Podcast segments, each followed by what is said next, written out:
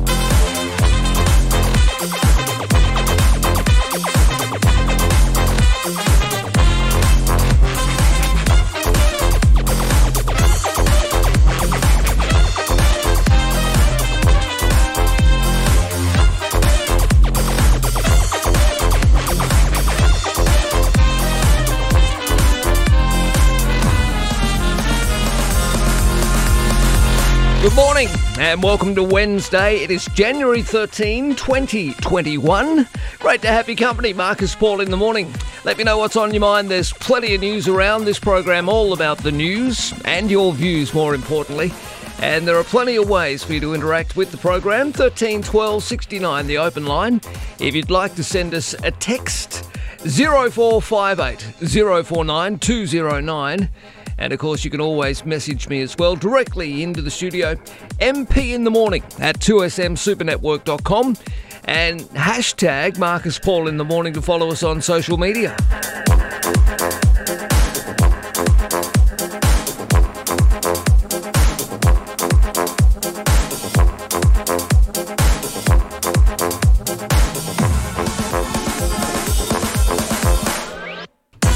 Gorgeous morning around a lot of our listening area so far. In fact, the next couple of days we're expecting some settled weather. Quite mild this morning, just gorgeous. I walked through the city. I got the train into work this morning. Something I haven't done for a while. Considering we're starting a little later, I thought I'd get the train in. Why not? And walked across Darling Harbour, and it was just beautiful. Really warm and mild and quiet. Not many people around. Couple of early joggers, but good on them. Making me feel guilty as hell. Okay, welcome to Wednesday, 13 12 69, my telephone number.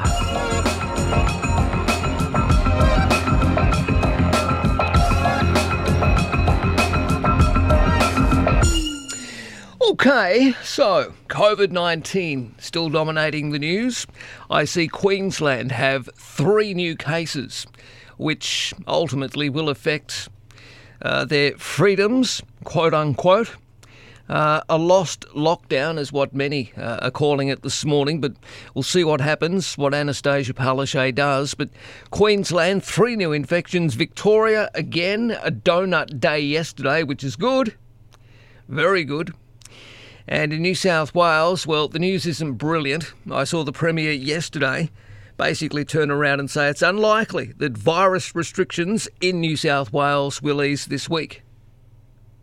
And by the way, in New South Wales, just back to the weather briefly, uh, we've got some uh, total fire bans in place in some areas of regional New South Wales, Victoria, and southeast Queensland. We'll have a look and find out exactly what regions they are. Scruff, um, total fire bans this morning and extreme fire dangers because of warm weather. Anyway, back to COVID. New South Wales recorded five new locally acquired cases of COVID 19. 11 cases were also recorded in return travellers, bringing the total number of COVID 19 cases in New South Wales to 4,845 since the start of the pandemic. Now, there were 14,700 odd tests compared with the previous day's total of 18,500. So essentially, the Premier came out yesterday saying, come on, we need to up the ante on testing in New South Wales. Of the five locally acquired cases, one was linked to the Berala cluster and is a close contact of a previously reported case. There are now 27 cases associated with Berala or Berala. Two cases from the Northern Beaches are household contacts of each other. The source of their infections, though, continues to be investigated. And New South Wales Health is treating at the moment 118 COVID 19 cases in hospital, one of whom is in intensive care. But most cases, 98% of people who have COVID 19 in New South Wales right now, are being treated in non acute out of hospital care, so that's good, including return travellers in the special health accommodation. So they're in quarantine. All right, if you want to have your say, 13 12 69, the telephone number. Well, I said that the Premier reckons it's unlikely, that's in New South Wales. Gladys Berejiklian says it's unlikely that virus restrictions will ease in New South Wales this week. She's given an honest answer about when she thinks that freedoms, quote unquote, uh, may become more available to Sydney siders in particular. So, restrictions to stop the spread of COVID 19 in New South Wales will likely remain until authorities finish. That's what we're told. The Premier said there were no changes to restrictions foreshadowed at the moment, and that any rule modifications would be subject to New South Wales Health finding out how mystery cases were spreading across the state.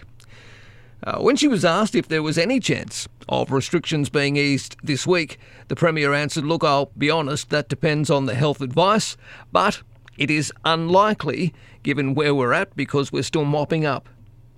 We are still in New South Wales seeing community transmission, even though in most instances it's in household contacts or people already in isolation.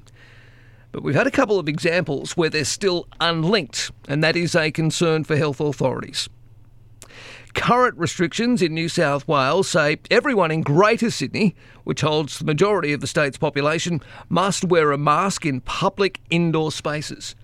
And I have to say, uh, bearing in mind that I'm getting the train to work at the moment and doing uh, a little bit of walking through the city and seeing a lot of people out and about in the shopping centres, and major retail areas, 99.9% of people I see are masking up. There are also limits on how many people can gather at home and in public, and caps on visitors to bars and other hospitality venues, along with other rules designed to curb the spread of the virus. So there we go. State virus experts scrambled yesterday to connect the dots between several ongoing community transmissions. And for New South Wales, that is the concern. That is the concern. Now, the five new cases, all in Sydney in the last 24 hours, include four where authorities still can't explain how the people were infected. Two of those were in Western Sydney, in Mount Druitt, and the other two on the northern beaches. The fifth case was linked to a cluster in Western Sydney at Berala, as I mentioned earlier. Anyway, we'll keep you updated as we always do here at the Super Radio Network on COVID 19. Marcus Paul in the morning. New government data reveals 103 reportable assaults occur in our country's nursing homes each and every week. Now, that's something to scream about. I took her to this particular home on a Thursday. On the Friday, I went up and had lunch with her, and then I got a phone call at 4 p.m. in the afternoon to say she's in an ambulance going to the hospital. So I showed up to the hospital and waited for the ambulance to bring her in. She was covered in bruises.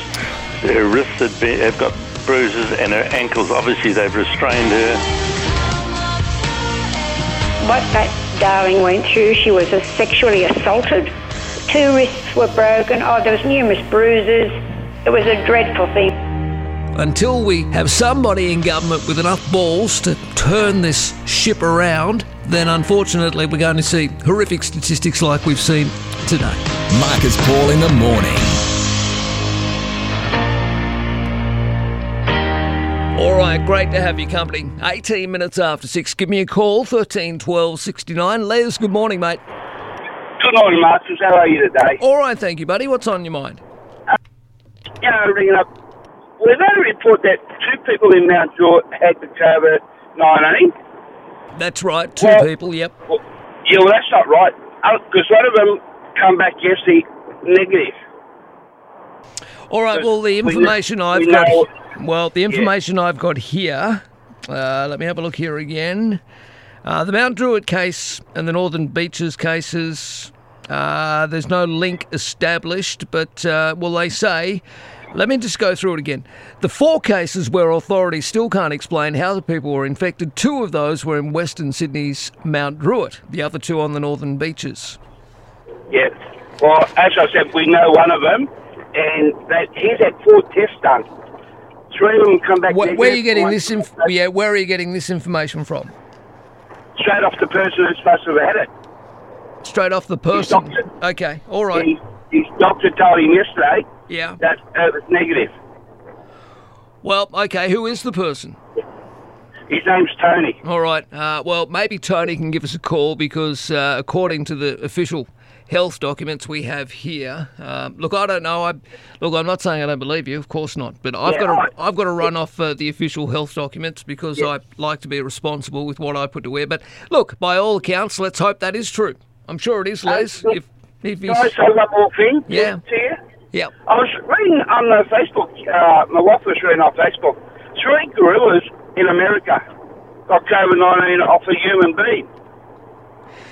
Yes, I saw something on the news yesterday about that. Uh, gorillas. Uh, look, it's. I think the science isn't settled on that. Although gorillas and uh, and you know primates, they are the closest thing to us. Yep. I mean, there are you yeah. know, yeah, could well be true. Let's let's see what happens with that. I mean, gorillas and apes and chimpanzees are the closest relatives of the human species. I mean, look at Donald Trump.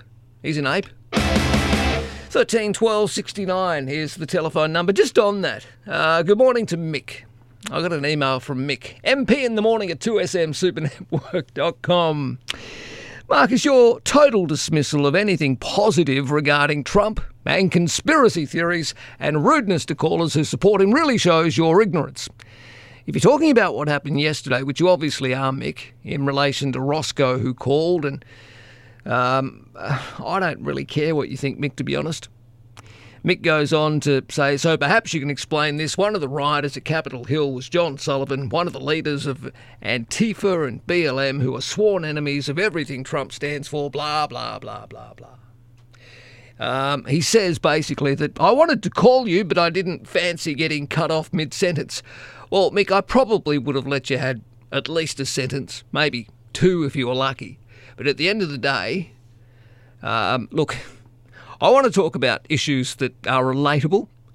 And I'm sorry, uh, but all this stuff that seems to be going on in the United States of America, although, yes, we'll talk about it from time to time, I, to be honest, I've had a gutful of it. I've had enough. I mean, there's far more important things we need to concern ourselves with here in Australia. And Donald Trump and what's happening with the American presidency at the moment, I think, is way down on the list. I mean, yesterday, I'll give you a good example. Yesterday, we, you know, we had one caller who I, I got rid of pretty quickly, one caller on a conspiracy theory, and then probably more than 100 callers on the aged care stats that I gave you yesterday.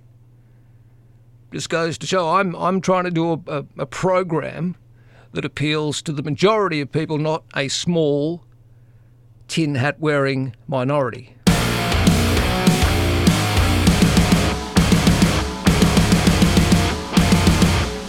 So uh, that's where I'll leave that. But thank you, uh, Mick. Um, look, I know that uh, others will talk about it, and that's fine, and that's great. It all has its place. But this is a breakfast program, and and when we do the laws show in the morning, I think uh, it's incumbent upon me, and probably more responsible of me, to to cover issues that concern the vast majority of our listeners, and all the stuff going on with Trump and the United States.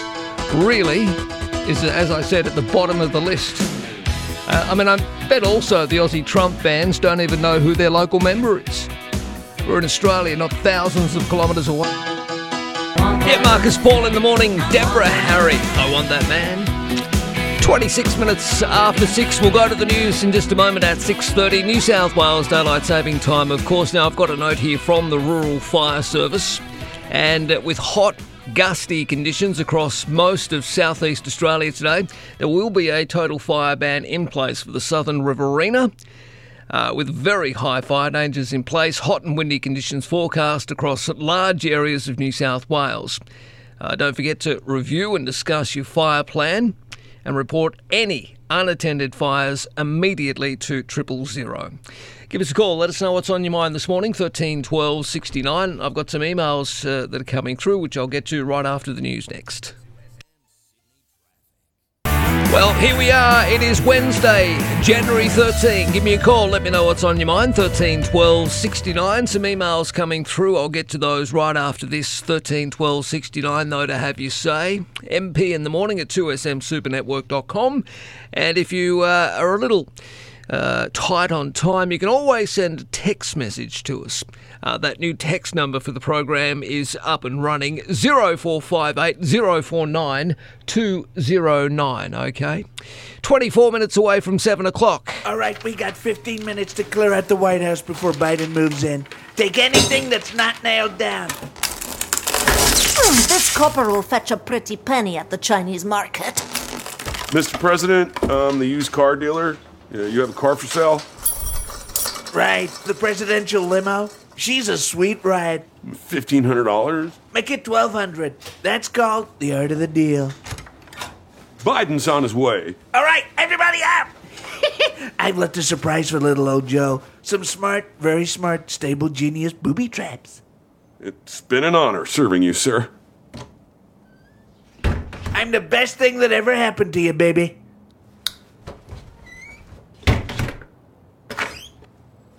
Crap! I still need to leave my presidential goodbye letter. I wrote it in stink ink. Oh, right, right. Booby trap. Hey! I paid for four. I gotta get out of here.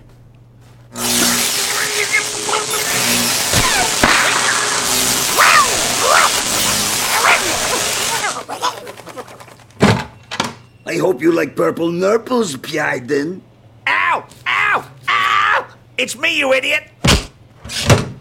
Well, at least that was the last one. Hello? Anyone home? Help! I'm trapped in a bucket! Been there. Help!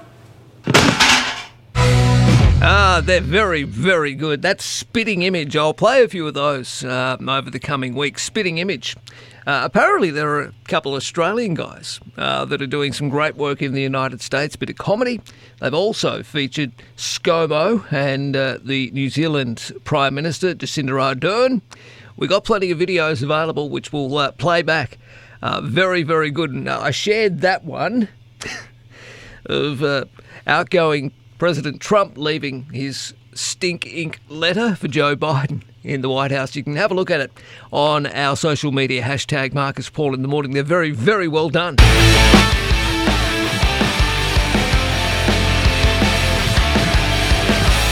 Look, uh, I mentioned yesterday that we should be outraged by these statistics, but it seems perhaps that no one in government seems to care.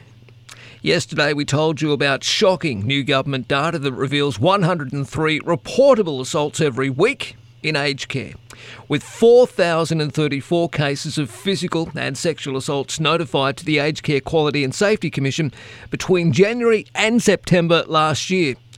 Yesterday, we were told some horrific stories of elder abuse from a number of callers and lots of emails and texts.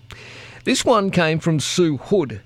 Marcus, thank you for making your program available for people to say how they feel and what is happening to loved ones in aged care homes. This is definitely a Pandora's box ready to explode if only someone would listen. It will not matter which government is running the country when the Royal Commission findings are handed down. Aged care providers need to be made accountable.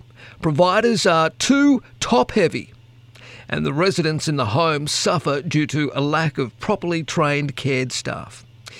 Care staff should be trained for a good 12 months before being allowed near an aged care facility. As for food, well, in some cases you wouldn't feed your dog half the stuff that's being served up. Dementia residents don't know what they're eating. That is the response of some homes. Anyone that has someone in a home, please frequently visit them. Check what they are having for meals, what stimulation is given to them, and how clean they are. All right, Sue, that's a wonderful email, and I've got more, more emails on aged care that we'll get to throughout the course of the program today.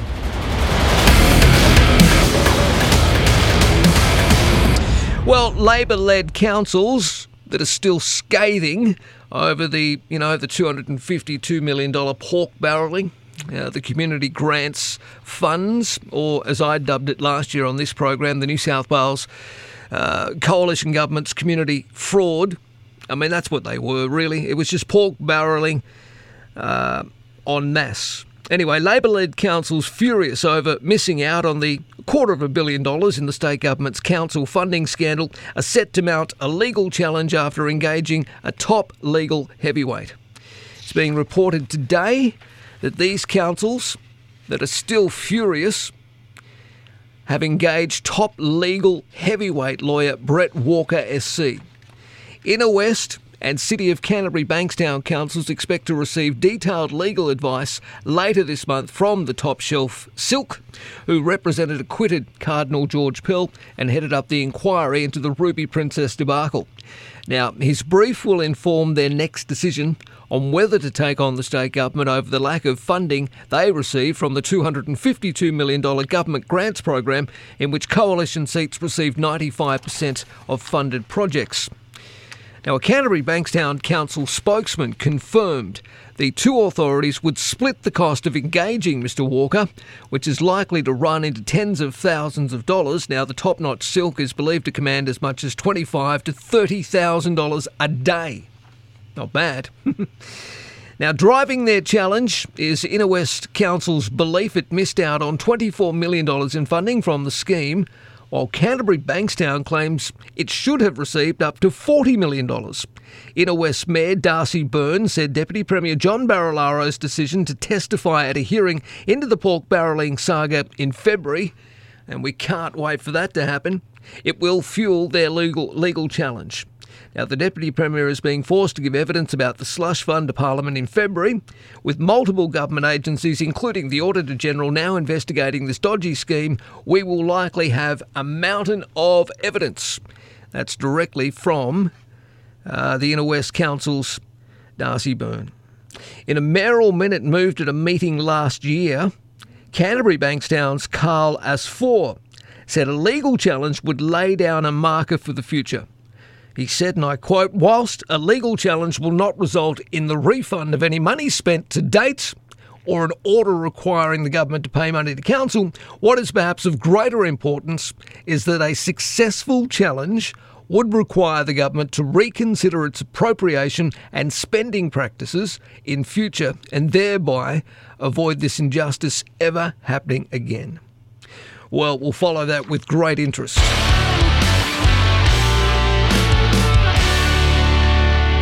Okay, 17 minutes away from 7. Give me a call. Away from 6, of course, in Queensland. 13 12 69 is the telephone number. Uh, now, for my listeners up on the North Coast, the Health Services Union has today called on Lismore City Council to reconsider a decision to cancel its free all day parking scheme for staff and visitors to Lismore Base Hospital. boy, oh boy. You know, one of my pet hates is parking fees at hospitals. We shouldn't be paying for any parking at hospitals. They're not car parks, they're hospitals. We paid for them already. It's double dipping again. More money in your pocket because of bureaucrats and politicians. Now, the cancellation of the popular successful scheme is slated for next Monday, that's January 18, after it was introduced in April of last year as a goodwill measure during the COVID pandemic. Now, the Health Services Union says the decision is a big, ugly roadblock to providing a speedy COVID testing service in a regional hospital which has already seen patients waiting up to four hours outside clinics. So, in other words, if you're waiting outside a clinic, not just for a COVID 19 test, but if you're stuck at Lismore uh, Base Hospital for any amount of time from next Monday, you'll have to pay for the privilege. It's a bloody joke, isn't it? Absolutely. They're flabbergasted that Lismore City Council would crab walk away from its clever decision to offer free street parking during the COVID 19 pandemic. This decision just punishes local residents who do the right thing and visit the hospital for vital COVID tests. So the government needs to pay attention to this sort of stuff. It really does. The government wants people to get a COVID test. We heard the Premier and, and also the health officials yesterday saying, come on, Sydney siders, get out en masse and get tested. Well, if you're having to pay for parking in some areas while you're getting tested, how many people do you think are going to go? It's just ridiculous. All right, the HSU, uh, that's the union, have contacted the council seeking to discuss a further extension of the free parking scheme until Australia is declared COVID free. And uh, look, just forget about people who are visiting the hospital. What about the frontline workers, for goodness sake?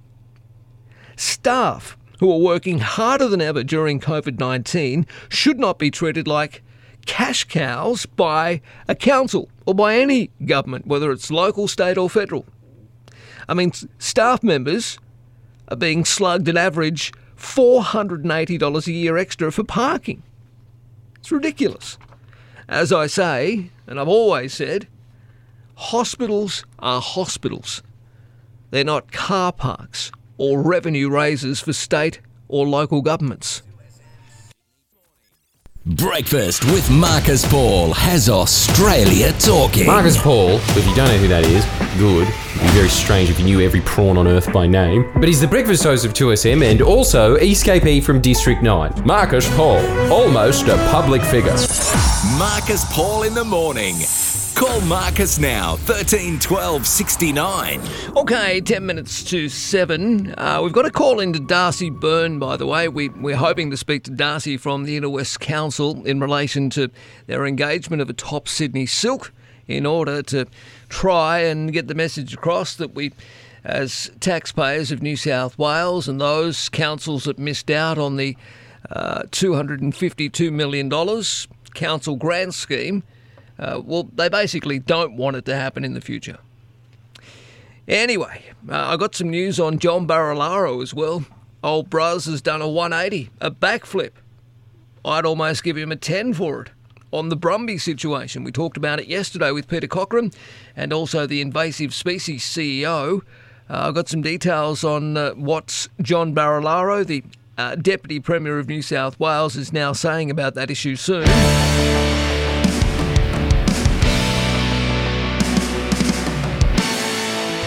Nine to seven. Um, all right. Uh, Gerard Hayes is from the Health Services Union. He's been listening to my uh, comments this morning on parking fees at hospitals, and he's called through. Gerard, good morning to you. Good morning, Marcus.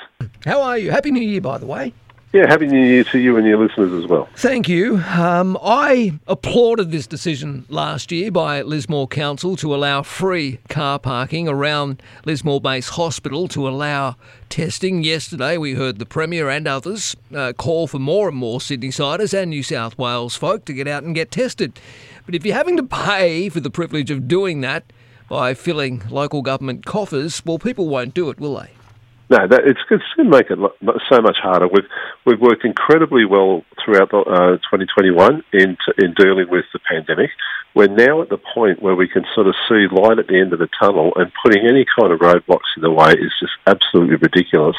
Uh, Lismore Council have done the right thing right throughout 2021 in terms of parking, and now we're at the the, the uh, final area, hopefully, Yeah. uh, and they're putting roadblocks up. Well, they are, and look, I was um, hoping that their um, wonderful gesture was copied and shared by a number of councils and hospitals around New South Wales. Was that the case in any way, shape, or form? Did others do something similar? Or? Absolutely. There, there's some fantastic councils um, who have really got on board and sort of seen the level of problem that there is with the pandemic. Bankstown Council is one of them. Yep. Uh, that they've really stood up and sort of cared for their community, cared for the health workers. Uh, now, it's just short sighted at this point in time, particularly, as you well pointed out, Uh, vaccines aren't too far away. We want people to be able to get to health facilities to be able to have those vaccines, and you know, these sorts of limitations are just very silly. Well, absolutely. And the concern is that other councils will see now that, well, Lismore Council are going to pull the rug out from, you know, uh, local constituents' feet and make them, and not only just, uh, you know, the locals that are attending the hospital, it's also the staff. I mean, the, I mentioned that staff members are slugged an average of just shy of $500 a year to park at work. I mean, it's ridiculous. Uh, uh, That is exactly right. Now we've seen this year all health workers have had you know barely any increase at all. I've, I've indicated some of the cleaners in hospitals effectively got uh, 20 cups of coffee. That was a wage increase this year, uh, last year, given that the pandemic was there. But you're right. Uh, it can be two percent of their wage in parking, and then if there is you know, limited parking, uh, they can be fined for parking on the street. So it's a it's a double whammy on top of a whammy. Uh, no good. We'll stay in touch with you as always, Gerard. Thank you for your time and thanks for tuning in this morning and giving us a call. It's a really important issue. We'll keep on it. Thanks very much, Marcus. All the best to you and your, your listeners. Thank you. Thank you, mate. There he is from the Health Services Union, Gerard Hayes, on the program. Be a sinner or a gentleman. He could be a preacher when your soul is down. He could be a lawyer on a witness stand, but he'll never love you like I can. Can he could be a stranger? You gave a second glance. it could be a trophy of a one night stand. He could have your humor, but I don't understand. Cause he'll never love you like I can, can, can. Why are you looking down all the wrong road? When mine is the heart and the soul to the soul.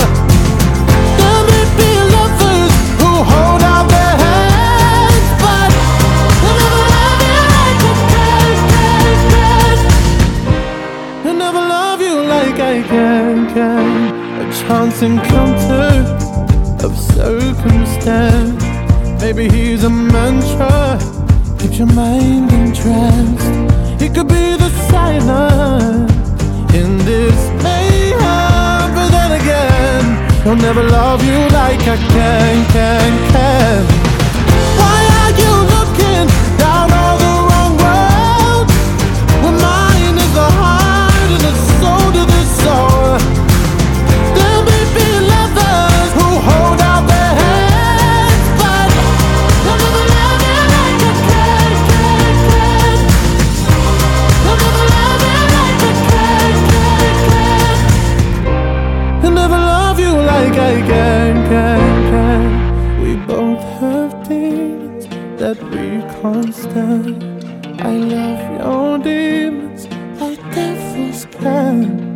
If you're self-seeking, an honest man, you stop deceiving, Lord, please.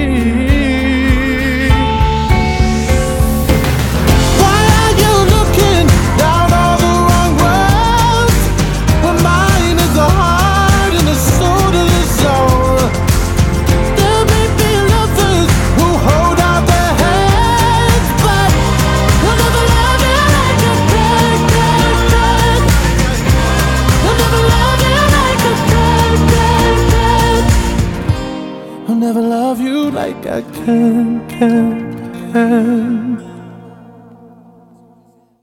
right, welcome back to the program. It is Wednesday, January 13. Great to have your company. Give me a call. Let me know what's on your mind. That number 13 12 69. And of course, the email mp in the morning at 2smsupernetwork.com. Uh, another John says, Good morning, Marcus. Great to have Marcus Paul in the morning back. Even the psyllium husks taste better. What the hell are they? Uh, Dear Gladys has asked the other state premiers for compassion and dignity in regards to border closures. Compassion and dignity, says John. Please. Gladys, why don't you say that to your mate in Canberra, PM Morrison, so he can show compassion and dignity in regards to the loved, much loved, Biloela family still locked up for three years on Christmas Island. And how much? You're right, John. Millions and millions of dollars. millions of dollars spent housing and confining one family on Christmas Island. Great economic managers, hey? Give me a call, 13 12 69, the telephone number. Now, Mark from Macleay Islands. Mark, Mark, Mark. How are you, mate? You well? Marcus, what do you think about what the acting Prime Minister, Michael McCormack, said yesterday by refusing to apologise for saying, you know, stuff that he said about Donald Trump, etc.? Um, oh, really? Anyway, Mark says, I think that he was totally right in not apologising, as what he said was correct. He seems like a bloke with some ticker and is what this country needs.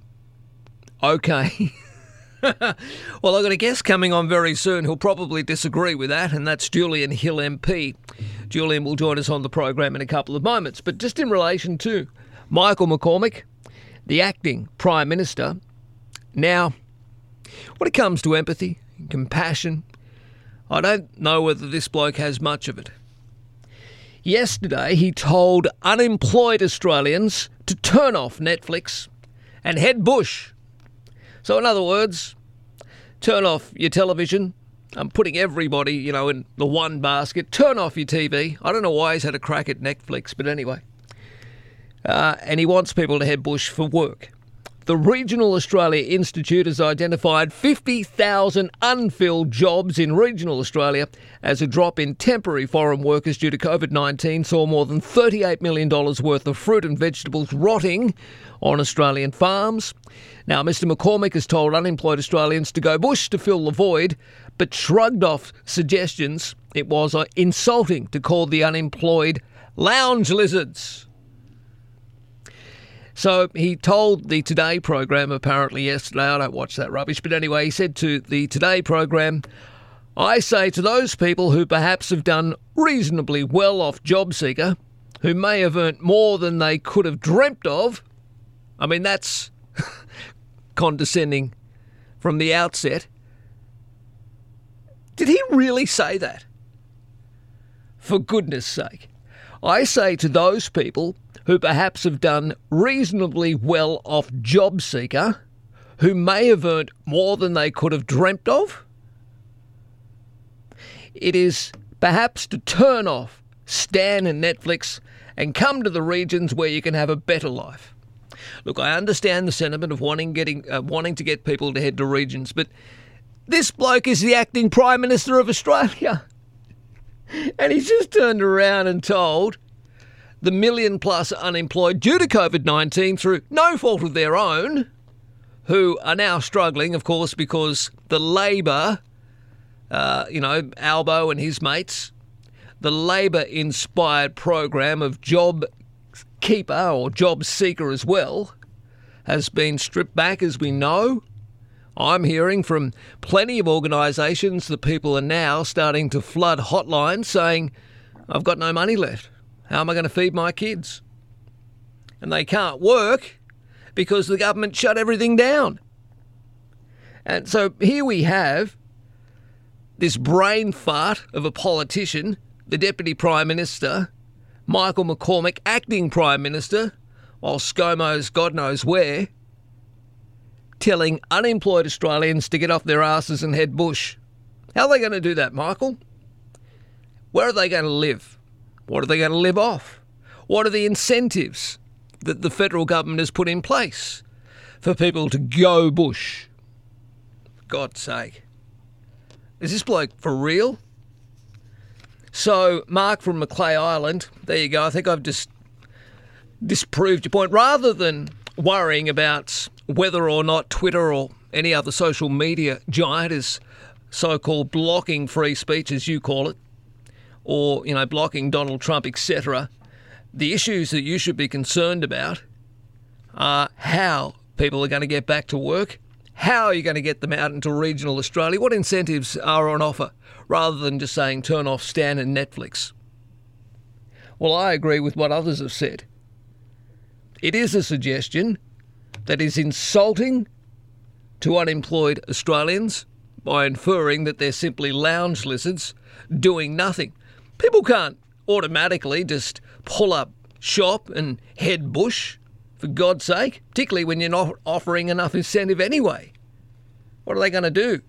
Use the measly amount of money you're providing on JobKeeper or Job Seeker and just uproot their families, uproot their lives, and head out somewhere west for a seasonal job?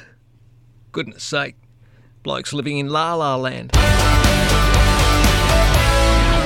Can you believe this? Julian Hill MP. Hello, mate. G'day, mate. How are you? All right. I mean, seriously, Michael McCormack. Oh, it's the last few days have been astounding. It's it's embarrassing. It's occasionally amusing, but it's actually pretty serious stuff. He's been acting prime minister for less than a week, and yesterday he's running around the country telling Conservatives, indeed telling Australians, that facts don't matter, that it's okay to lie now. In effect, that truth's negotiable. It's like that Trump world nonsense that we have facts and then we have alternative facts. But I mean, you know, I know, and your listeners know it's not okay to lie. That's what we teach our children. Facts do matter. That underpins science and our public health response to COVID. And facts are not contentious. As the saying goes, you're entitled to your own opinion, but you're not entitled to your own facts. But in Michael McCormack world now, something that's clearly false is apparently true, or vice versa. But it is actually serious stuff. This is no ordinary time. We've seen the consequences of the descent to this madness. Last week in the US Capitol, the violent insurrection, I couldn't believe the scenes I was seeing in this bastion of democracy, our greatest ally and partner, descending into this madness. And, you know, Michael McCormack needs to grow up and actually call out this rubbish from George Christensen and Craig Kelly and they're like, facts do matter. Truth does matter. Well, we have absolutely. to have these. Yeah. All right, so putting uh, US politics aside for now, uh, because, look, I'm going to be honest with you, Julian. I think the vast majority of people listening to you and I at the moment are more concerned about things like JobKeeper, JobSeeker, and the fact that an acting Prime Minister has the hide and the audacity to tell basically unemployed Australians, and a lot of people are unemployed through no fault of their own because of COVID 19 What's he offered as a solution to their dilemma as the government stripped back job seeker? Well, just go bush. You know, turn off Netflix and Stan and head bush. That's where the job is. I mean, it might be seasonal work, but off you go. This bloke's in La La Land, isn't he? Oh, he's playing to prejudice and stereotype. I mean, I represent an electorate in, in Melbourne with a high unemployment rate for a range of reasons.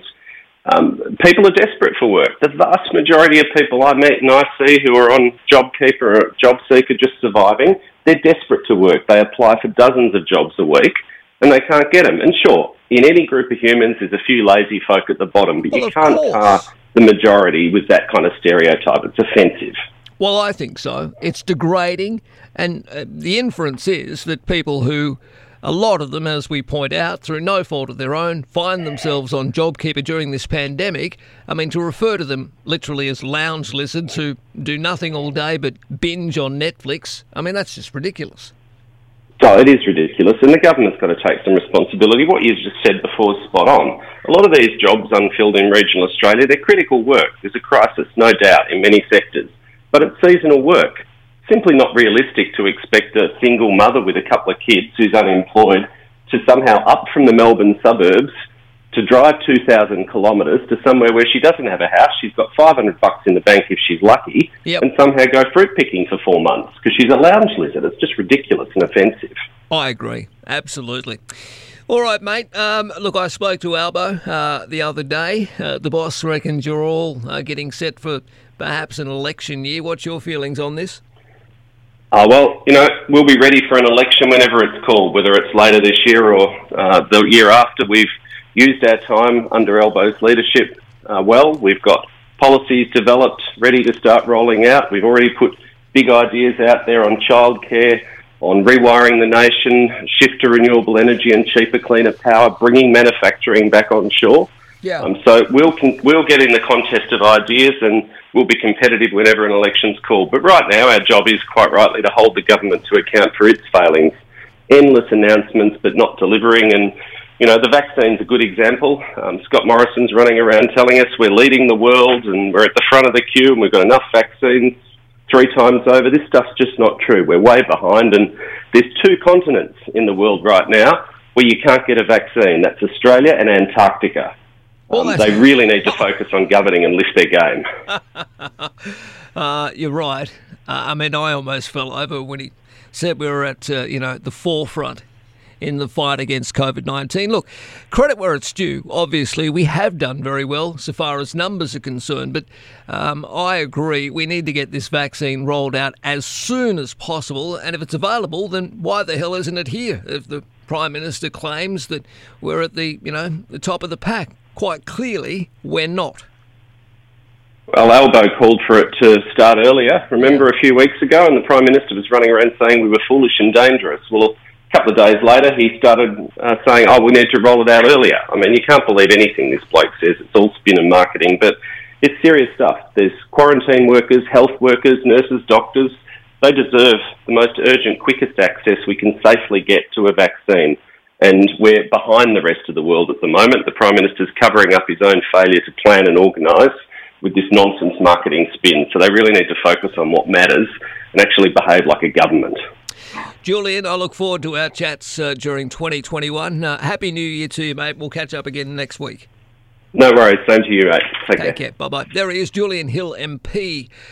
Alrighty, give me a call, 13 12 69, if you'd like to have your say. I, I see the calls are already coming in on Michael McCormack. Uh, I'll take a break. When we come back, we'll speak to you, Jerry, Daryl, Dennis, Chris, and anybody else who'd like to have their say. My number 13 12 69. 18 minutes after 7, New South Wales Daylight Saving Time. That's, of course, uh, a Broken Hill taking his scruff. Not quite sure. I think maybe Broken Hill is still with us at this point. Anyway, you're half an hour behind as well.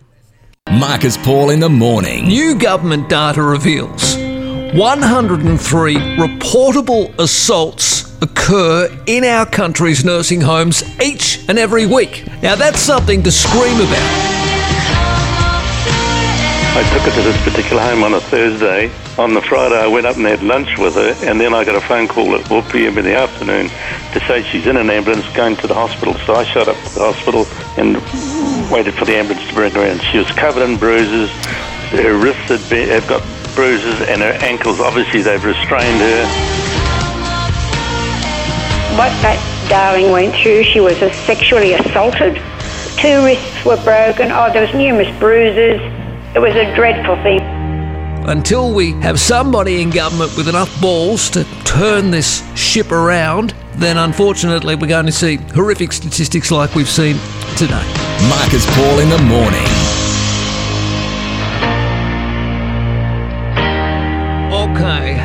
23 and a half minutes after 7 after 6 in Queensland. Navy divers have located the black box belonging to the plane that crashed into the Java Sea over the weekend. As we know, the Boeing 737 500 had left Jakarta Airport and not long after it went down, sadly, with 62 people on board. It's hoped the info will help authorities determine what caused the plane's nosedive. More Navy divers from Indonesia are hoping to locate the cockpit voice recorder as well very soon, with its beacon being emitted in a similar area to the black box. Yeah, they need to get to the bottom of that uh, as the aviation industry's had it very tough during the pandemic. The last thing that Boeing or anybody needs is a problem with its 737 500 aircraft. All right, let's go back to your calls now this morning on uh, 13 12 69. Jerry, good morning. How are you, Jerry? Yeah, yeah. Good morning, Marcus, and thanks for thanks very much for taking my call, and Pleasure. Justin as well. All I've got, all all I've got to say, mate, I'd like to support. You know, and you've got a great program there, and and you do you do call it as it is. But look, mate, I I drove heavy vehicles for thirty odd years. I've seen the farming aspect of it. Yep. And and that Michael McCormack, mate, I, I, I've got to put it to you in this perspective, mate, that you need, and I know you probably will. You probably won't come on your on your program because you're scared of the dark, mate. So. Uh, you need to get him on your program and ask him a few questions, mate. But I, I, I can say this again: there used to be a politician here in uh, in the Labor government. I think it was many years ago. And his name was Wal Murray. Do you remember him? Yes, I do. Yep. Well, if you if you look back, some of the statements that he used to make, and I can put it to you, being a a heavy vehicle operator for many years, owner driver, and I can put I can tell you this, and I think it's it's it's pretty much documented that he used to he, he came out with a statement many years ago that he reckons you can drive you can put your left foot on the accelerator so you can give your right one a rest, mate. well, there you go. It makes about as much sense as we heard from Michael McCormack. Uh, look, no doubt he'll have his fans. Look, he's appealing to, I think, uh, populist opinion. And unfortunately, in this country, there is a quite popular opinion that people who are on job seeker and job keeper are bludgers. And I, I don't think that's correct, particularly during the time of COVID 19. Daryl, good morning. Hi, Marcus. How are you, Daryl? Good, mate. Yeah, that Julian stole a lot of my thunder. But anyway, he's he's a lot smarter than me. But what he said is right. Like this McCormack, like he's not the sharpest tool in the shed, I don't think. But some of the things he said is just divisive. It's straight out of Trump's playbook. He, he's just a goose. Like, I'm an employer, Yeah. and I firmly believe, like you've said, like he said, we're a rich country, and sure, there's some people on job seeker might be bludgers, but that would be a very, very small percentage. And if you've got to carry a few people to support people that really need it, well, say you should be. You know, so it's like if you've got 20 employees, you're probably carrying one or two. You know, it's the same principle. Well, that's right. you know- And what we need to do essentially is keep money stimulating through our economy. Now, if people can't earn it because of a pandemic, COVID 19, uh, well, then there'll be less money circulating in our economy. At least if you're giving, if you if you like, uh, for want of a better term, if you're handing out or giving people a bit of a, a hand up with a payment, uh, whether it's JobKeeper or Job Seeker, you know, you can be confident that most of that money, if not all of it, will go back into the economy. It'll be recirculated to create jobs, uh, make sure that people can stay in work in other sectors. Anyway, but well said, Daryl. Appreciate it. John, good morning to you, mate. Same to you, uh, Marcus, and Happy New Year to you. You're back. Thank you, mate. Uh, talking about McCormack, Mm. uh, why would people want to go to the bush? I've just had an experience with hospital at the bush when they haven't got proper hospital facilities and proper education and everything else. Secondly, the unemployment factor just hasn't arisen in the last 12 months. Is a succession of stupid decisions and imbecilical decisions of governments over a period of time. Now, the majority of people that we're, we're speaking about are people in, in the uh, cafe and restaurant industries. Now, if we relied on that for our, bu- for our turnover and our budget for the country, we're history. And we've got to get back to manufacturing. We won't be able to get back to manufacturing because all the rest of the world has got coal-fired power stations smelting steel, and you need coal-fired power stations to do it. I could tell you what we used to make and where they were and everything else. I could rattle it off for an hour or more, and you will not do it without we've got coal-fired power stations and, and and machinery manufacturers and everything else making coffee. Tell me someone that's got an export business exporting coffee and sandwiches and steak and eggs and everything else. It doesn't exist. No, but look, but still, though, John, uh, with respect, they do play a a minor part in in keeping people employed and ticking the economy over. While, uh, but uh, look, you're right. You're right. The big money, the big bickies, what is going to grow our gross domestic product isn't in coffee sales. It is in manufacturing, and that's why it's important that manufacturing gets uh, reconnected, started up again here in Australia, and we get people back to making things like we used to. Chris, good morning. How are you? G'day, mate. How you going? Good to hear you back. Thanks, Chris. Mate, what I want to just quickly talk about Yeah. AstraZeneca, Pfizer, Moderna, the silver bullet. They're spending $23 million to try and sell what they're basically selling as a turkey to the people.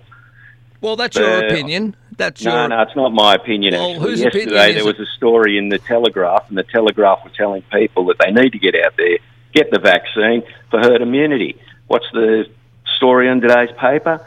Not going to get herd immunity from AstraZeneca. You're probably not going to get it from the other two drugs either. Yeah, but When, still. when they're going to start uh, telling us the truth. Well, what do you mean if they're going to start telling us the truth? Is this a Well, they need to be conspiracy or? the medical professionals. This is not a not a policies that should be created by governments. shouldn't be directed by uh, media. All right, the governments tell us that they're acting on medical advice, uh, so I'll I'll I'll buy that for now. Uh, I don't want to get into a vaccine debate. I really don't. Just take the jab for God's sake when it arrives.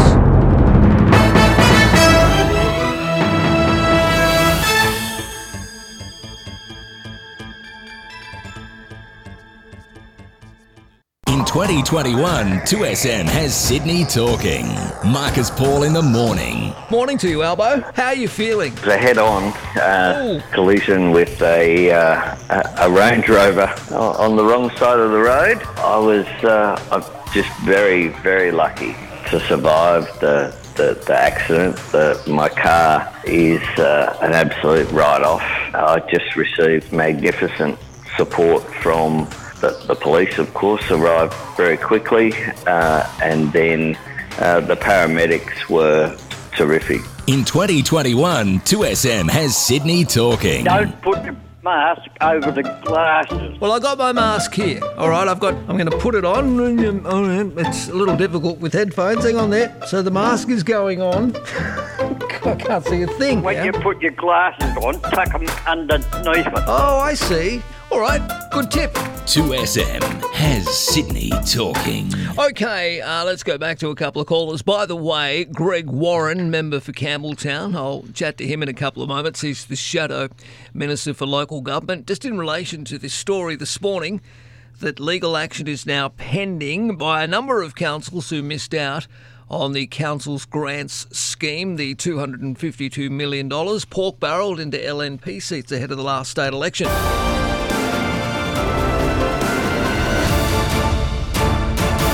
All right, are you there, Greg?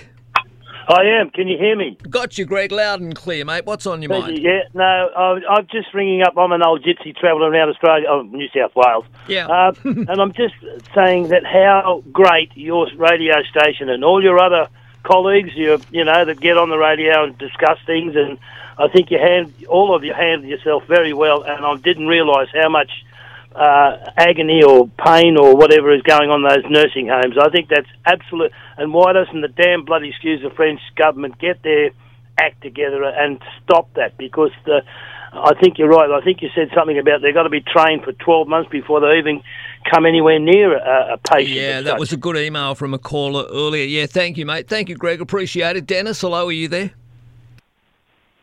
Dennis, are you with us? Yeah, mate. How you going?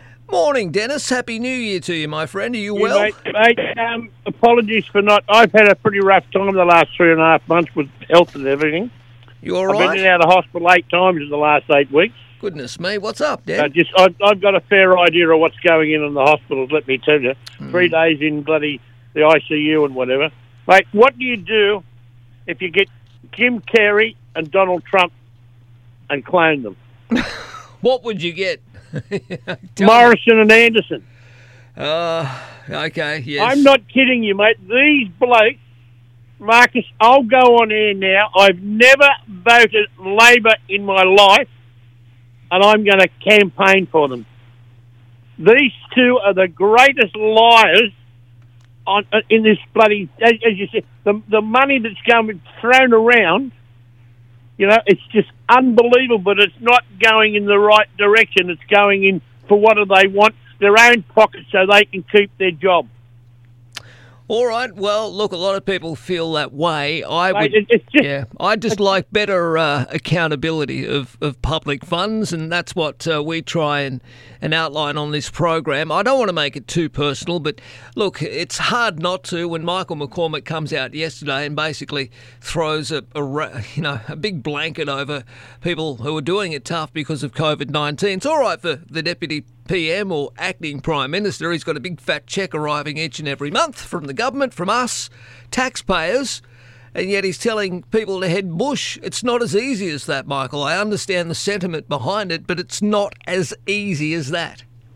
Mate, I employed one of these people over the casual part of it, righto? Eh? You there? Yeah, mate, listening. Right. When he lost his job, so to speak, there were 60 people working there. He's now got his job back. You know how many's working there now? Tell me. 22. Yeah, it's tough. Because it gave everybody a chance to retrench, and nobody's no got the the no, sorry, are scared to expand anymore because of fear of what this deliver. If you're a Labor sort of whatever, you you can't get bloody help because they want to go the other way. Well, he rang me true. the other day and he Yeah. said, Dennis, he said, I'm lucky I've got my job back because they understood he was a good worker. Hmm. His wife is a nurse. She's working two jobs. It's tough. It really is, and a lot of people and- and- are and working two jobs. be like it, it, everybody's got to combine and, and help one another and whatever. Yes, there are a lot of people out there that didn't want to work that are getting the let's call it the the, the money. Yeah. They were asked to go to work. They said, "Oh no, why would we go to work when we're getting paid anyway?" But the jobs aren't there anymore. Never mind. about- And yes, the thing with the cafes and everything, Michael. Uh, sorry, um, they, Marcus. Marcus, they rely on people going and buying the coffee and the sandwiches. But if they haven't got a job, they can't go and buy the coffee and the sandwiches. Well, that's right. Uh, uh, look, it's a small part of, uh, you know, the economy, but it's a vital part. Uh, you know, the, the the hospitality industry has been bleeding jobs. Absolutely, it has, and the goalposts keep getting shifted around, as we know, with in regional areas in particular, uh, with COVID nineteen. Every second day, we've got new rules in place. Wearing face masks, social distancing. I mean, that's going to be with us for a while. Uh, but, you know, the border closures are a, a whole uh, entire other issue when it comes to hospitality and tourism operators. And of course, we we can, uh, apart from those office workers and and people who are lucky enough to be at work at the moment, grabbing a coffee or a sandwich during the day. But what about all the regional areas that have relied over the Christmas New Year period on you know people travelling, tourists during the school holidays? It's been very tough, really has. Okay, thank you, mate. Appreciate it. It's Marcus Paul in the morning.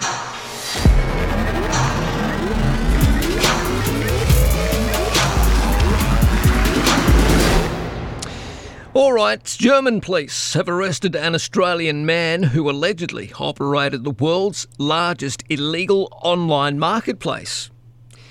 Yeah, over 320,000 transactions worth an incredible $221 million were made through Dark Market before its closure last Monday.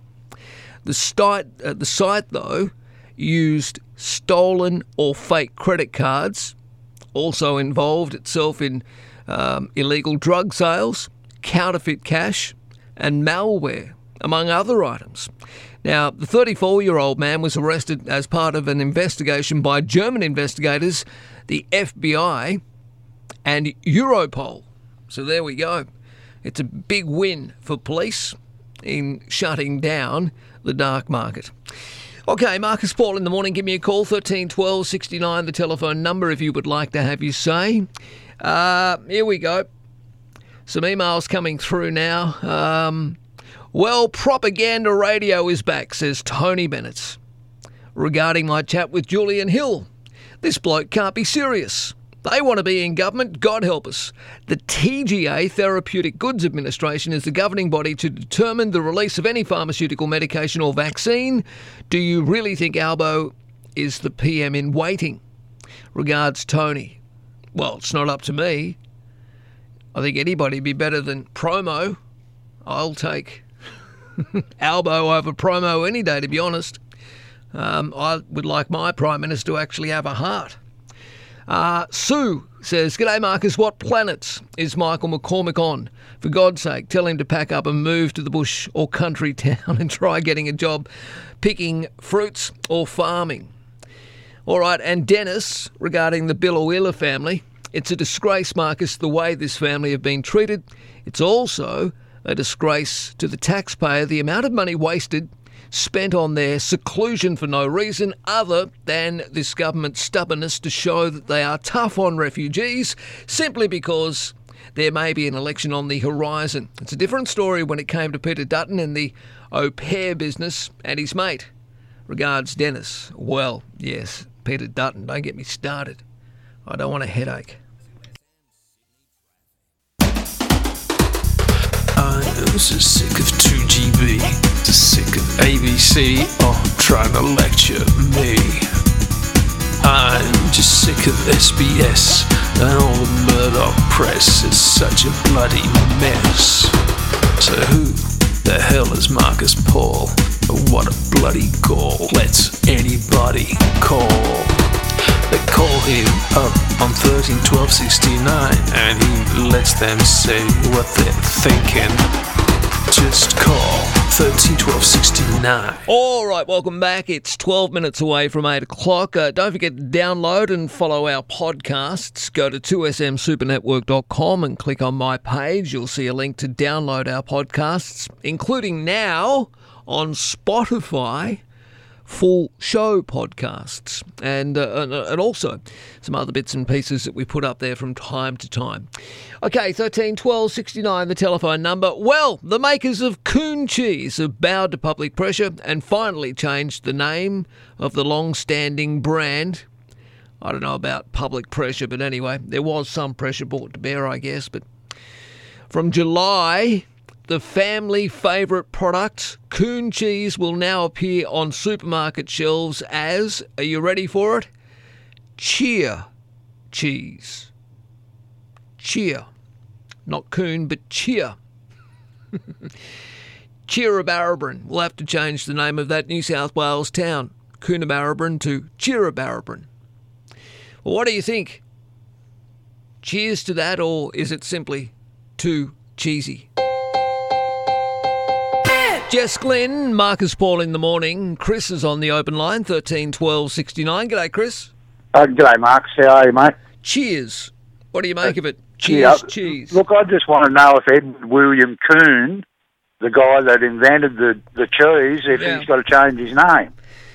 Edward William Cheers. Doesn't have the same I ring, don't, does it? I don't think he'd be changing his name. Well, he can't. um, Isn't he dead? Anyway. I don't. I wouldn't have a clue, I but he'd think have he is. family. Yeah, but he would have. Yeah, absolutely. Um, Hey, um, Yes. did you know? This is a did you know that Japan is going to build its satellites out of wood? satellites out of wood. Yep, true as. Well, that's very clever. Yeah, and it looks like it's turpentine, and I don't know, it might be an export for Australia because we've got beautiful turpentine. Yeah, look, if anybody could do it, the Chinese could. Oh, they've already tested it. Well, there you go. They're pretty bright. That's so as they can burn up in the atmosphere with no no residue left over. That's right. And no nasty things plummeting back to Earth at some stage. Yeah, look it up on the net sometime. All right, mate, I will. Thank you for that. Cheers, See you. Chris. See you, mate. Yeah, look, I don't know. Um, toasted cheers on toast. uh, anyway, does it really matter? It's a little like this story. A female only pool in Sydney's eastern suburbs has banned trans women from attending unless they've had sex change surgery. News Corp reports McIver's Ladies Baths has been exclusively used by women and children since 1992. The pool, leased by Randwick City Council, has an exemption under the Anti Discrimination Act not to include men. Uh, but they're also not going to include trans women unless they've had their removed. Is that right? Is that how that all works? Uh, I don't want to make light of it, but really, this is a story, is it? Anyway, well, I suppose um, for trans people, they'd be interested, but uh, I was surprised actually. I didn't realise. I didn't realise that there was a ladies only pool, baths, if you like, exclusively used by women and children on Sydney's eastern suburbs. I didn't realise that. Uh, I don't really care, but anyway, it might be of interest to somebody out there. 13 12 69, the telephone number if you'd like to have you say. Not quite the pool, but it is water. Sydney Siders are splashing their overseas holiday savings on new boats and taking to the harbour in an armada of inexperienced skippers, worrying maritime safety guardians. In the past eight months, more than 52% of more, uh, more boat licences have been issued in New South Wales and 26% more private vessels registered than the same period last year. The water is apparently also awash with novice jet ski riders, with more than twice as many new personal watercraft licenses issued in October 2020 last year than October the year before. Look, the problem is what they're suggesting is a lot of people who normally would fly to Paris have decided that they're going to be nautical and, you know, hop out on a little boat that they bought. Problem is, they're not experienced. Just be a little careful. Make sure you study up, learn the maritime laws, and take it nice and safely out there. Make the harbour and the waterways safe for everybody. News next, 8 o'clock.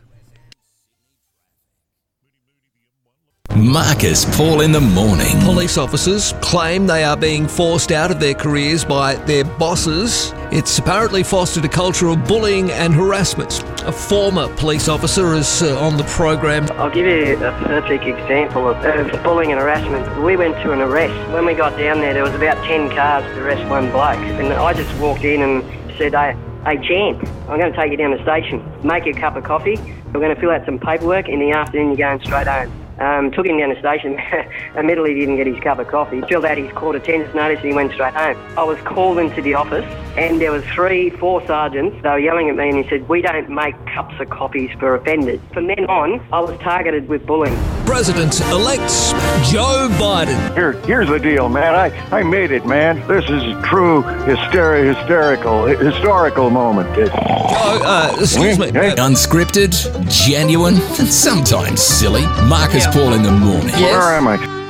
Uh, you're here, Joe. That's where you are. Uh, Marcus Paul in the morning. Great to have everybody's company at, uh, what, six and a bit after eight o'clock, New South Wales Daylight Saving Time. Christina in the Capital's uh, with me in the studio. Uh, g'day, Christina. Good, Good morning. morning. Uh, we'll have a chat to you in in full in a moment. Uh, how are things? Good? Very good, thanks. Excellent. So you'll find out what today, I guess, whether or Oh. not you'll be back into the capital or. Actually, they made an announcement yesterday. So what's happening? So the restrictions are lifted. I can go back. What? there's eleven. There's eleven uh, local government areas where there's still restrictions that apply, but I'm not in one of them. Can somebody scruff Andrew Barr, uh, Chief Minister of the Australian Capital Territory? So, um, without giving too much away, uh, what local government area are you in in Sydney? Uh, I'm in a CBD kind of area. Ah, well, I think we need to change that. Move me into another place. I'm feeling. Uh, well, you know, we just want to keep you here, that's all. Anyway, we'll catch up with you in just a couple of moments. Uh, all the details this morning on the AMA calling on government leaders to call out medical misinformation. oh boy, oh boy. That's not too far away with Christina in the capital. Now, because they specialise in strata complex units and commercial building repairs or upgrades, Network Construction Services are the remedial building specialists that you can trust. Whether it's structural repairs, facade and cladding replacement, waterproofing, upgrades to electrical and fire services, improving accessibility, concrete cancer repairs, well, Network Construction Services bring together over 70 years of combined industry experience. So if you need repairs, refurbishments, or maintenance to your strata complex unit or commercial building, and you need it completed on time, within budget, and to the very highest standards of quality, Network Construction Services are the leaders in remedial building work. Find out more here. networkconstructionservices.com.au or give Steve a call. Be more than happy to take your call. Network Construction Services on 9808 5673. You got it? 9808 5673. Now on Marcus Paul in the morning. I have always believed in miracles. The latest from the capital with Christina Rosengren. Well, Christina in the capital is Christina in Sydney. Hmm. For now, until she goes back to Canberra. Uh, when are you heading back, by the way? Do you know yet at all? Or yes, the end of the week. all right, so we've got you to the end of the week here, Rosie Cheeks. That's Yes. good. Um, but it's been great having you here. Uh, you do wonderful work for us uh, here at the Super Radio Network, as do all of our journos. Look, I have to say though, um, it's a great gig being a political reporter. Um, do you miss uh, being in the, the so-called Canberra bubble? Uh, maybe not necessarily in the Canberra bubble, but it's it's still pretty amazing to work in Parliament House. It's, Yeah. There's nothing that really compares to it. No, there's a buzz about it. Absolutely, I, I remember fondly my time there. It was just a wonderful couple of years. But again, just a couple of years will do it.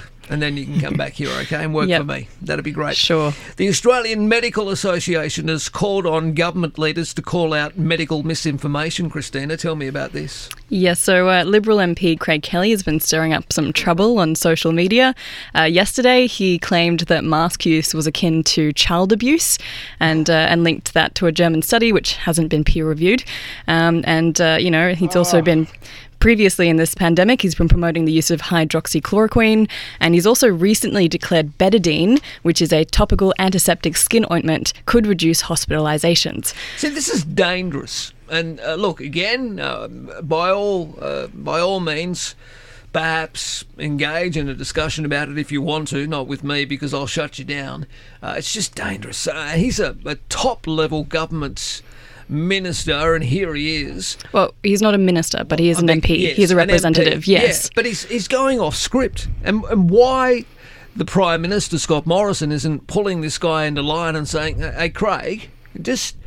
Take it down a notch or two because what you're doing is quite dangerous. Yes. I, in my opinion, anyway. Well, I mean, yesterday the acting PM, Michael McCormack, he was invited to sort of condemn these comments, and he didn't do that. Instead, he tried to argue that facts are sometimes contentious. And the health minister as well, you know, top health minister, federal level, is also refusing to criticise Mr. Kelly, and he's just urging the pub- public to listen to the experts. And I think that says a lot if they uh, aren't willing to sort of take a stand against this kind of misinformation. All right, so is Craig Kelly all of a, all of a sudden an expert? Is he, is he maybe is he is I don't know maybe he's lobbying for a job as the health minister? God help us if that was the case, Christina. yeah. All right, a newly declassified document has revealed the Trump administration's strategy for the Indo-Pacific. Yes, so this is uh, a document developed by Trump's National Security Council through uh, the course of 2017, previously classified secret and not for foreign nationals, but it's now been officially declassified. And this has been seen by the ABC.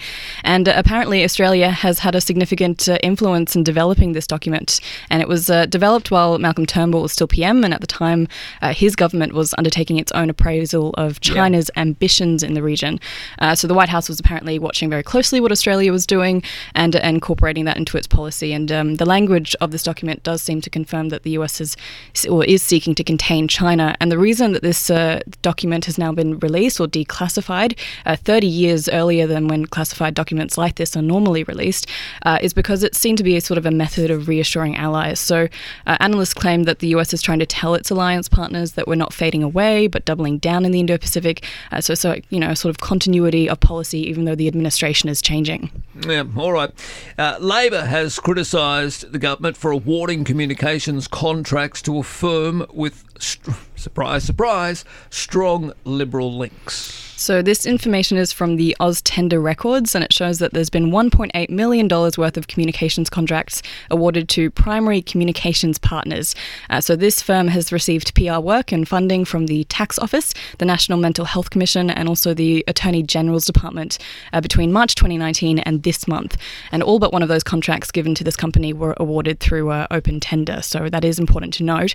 Uh, but this company, as uh, you mentioned, does have a quite a few liberal links. So uh, the CEO, Chris Hall, has worked for the Barry O'Farrell co- coalition government. Um, He's also thanked, been thanked by Craig Kelly for working on his campaign. There's a senior account manager, Craig Regan, who worked for Paul Fletcher and Arthur Denison. A few more links as well. So Labor's just trying to make the point that this is uh, another case of the coalition government using taxpayer money to help out their liberal mates. That's their argument. Jobs for the boys. All right, Christina, thank you. Uh, great to have you in the studio this morning. We'll chat with you again tomorrow, okay? Thank you. Christina in the capital, here in Sydney at 2SM.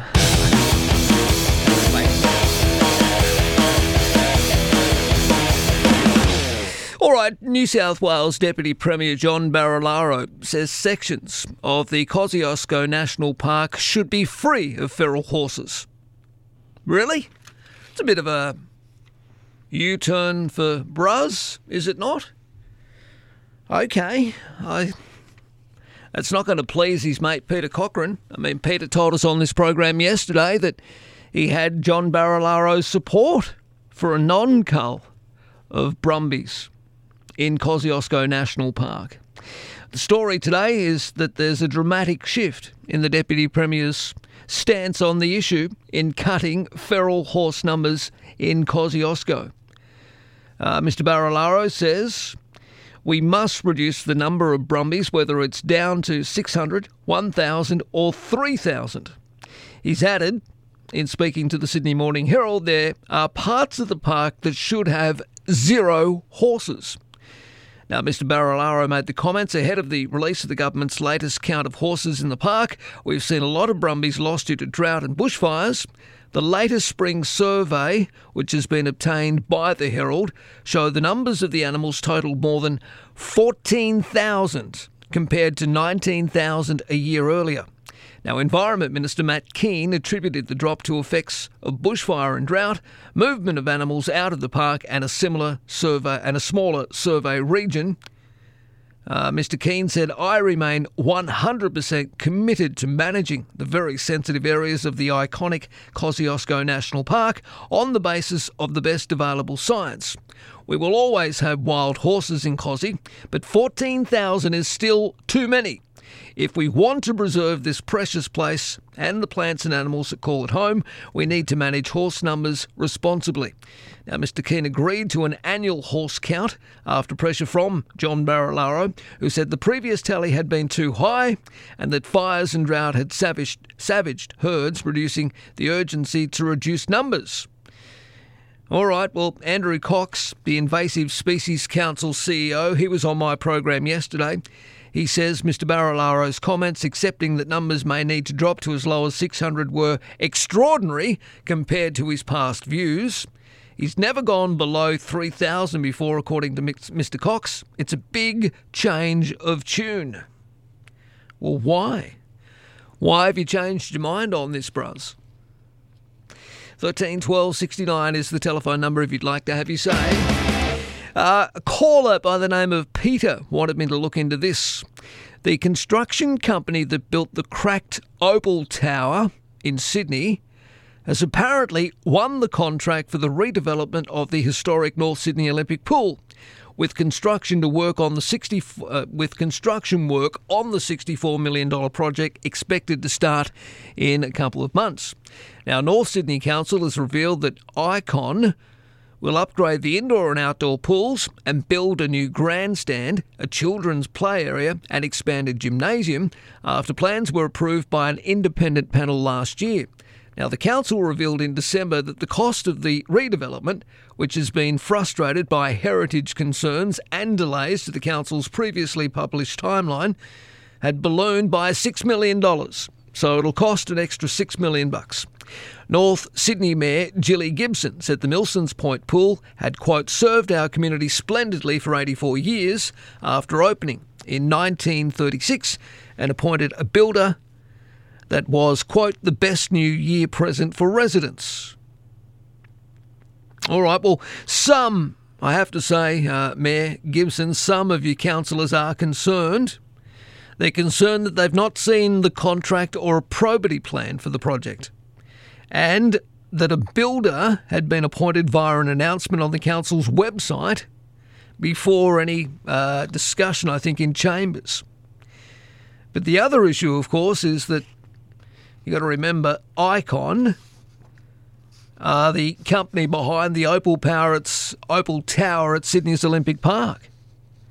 And that became a lightning rod for the debate over standards of residential construction across the city after a crack developed in a load bearing concrete panel on Christmas Eve back in 2018.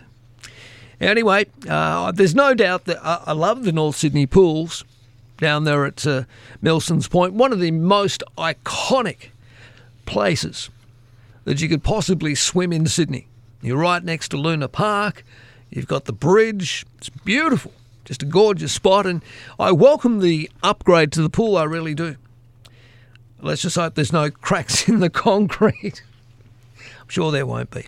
22 minutes after 8, Marcus Paul in the morning.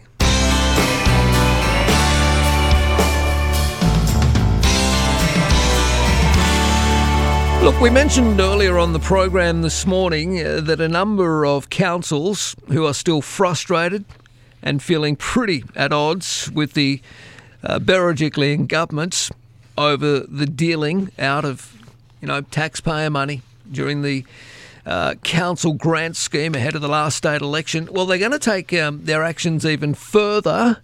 The reason why, well, to prove a point that pork barrelling of public money shouldn't continue.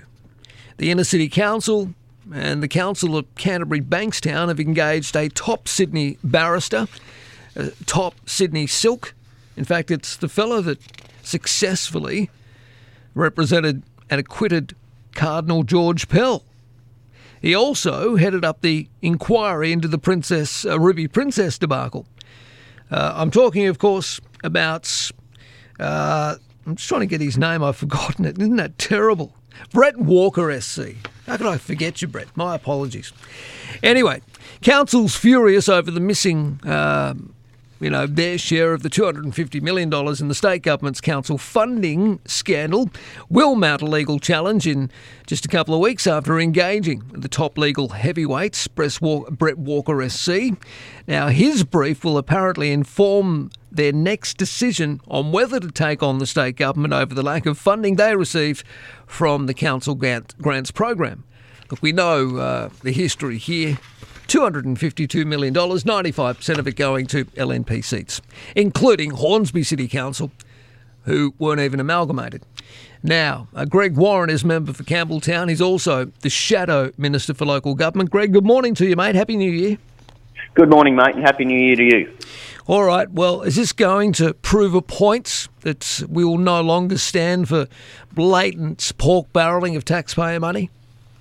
Well, I think it's a sad day when you're seeing one level of government having to take another level of government to the courts to seek justice. I mean, ultimately, and as you stated before, uh, these hundreds of millions of dollars were put in place to support forcibly merged communities across the state. Yeah. Uh, that that's what, what was put in place initially, and of course, as we know, uh, the guidelines were changed uh, by Gladys Berejiklian and her government. How convenient. So yeah, so they could go and spend it wherever they liked, um, which means um, the forcibly merged councils who were meant to get this money didn't get it, and it was put into electorates uh, for the political benefit of the Liberal Party in New South Wales and Gladys Berejiklian.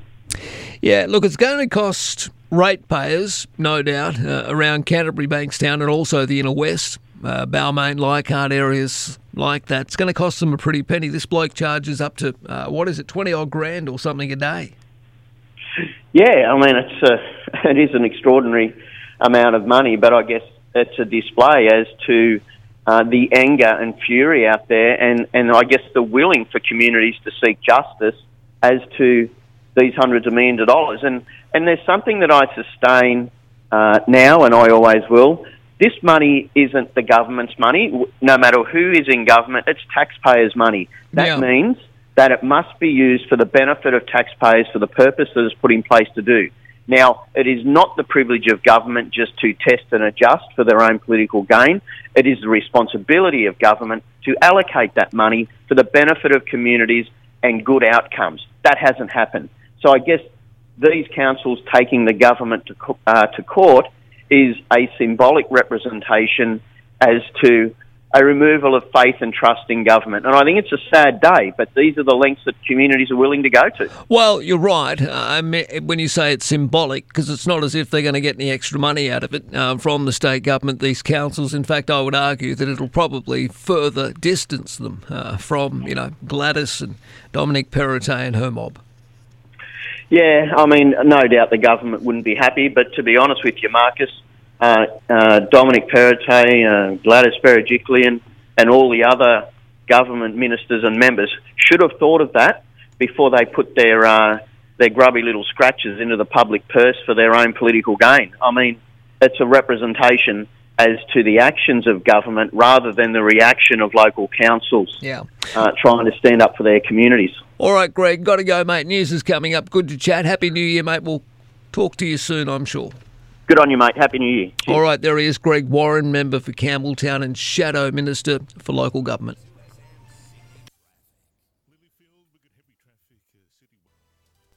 Marcus Paul in the morning.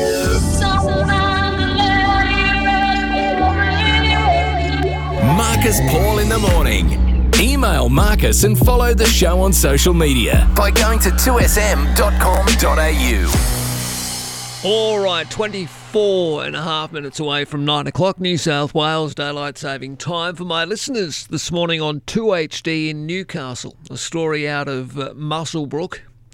A man is now in custody, and two women have been stabbed following a confrontation with police at a home in the Hunter overnight. Now, police officers were called to the home on the Pacific Way at Muswellbrook at around 7 o'clock, where they found a 27 year old man in the front yard, allegedly armed with a pair of scissors and also carrying a baby. I mean, these, these poor police having to deal with this nonsense. Officers repeatedly directed the man to release the child, but he allegedly refused. As the man briefly put the 18 month girl on the ground, police then deployed a taser to arrest this bloke.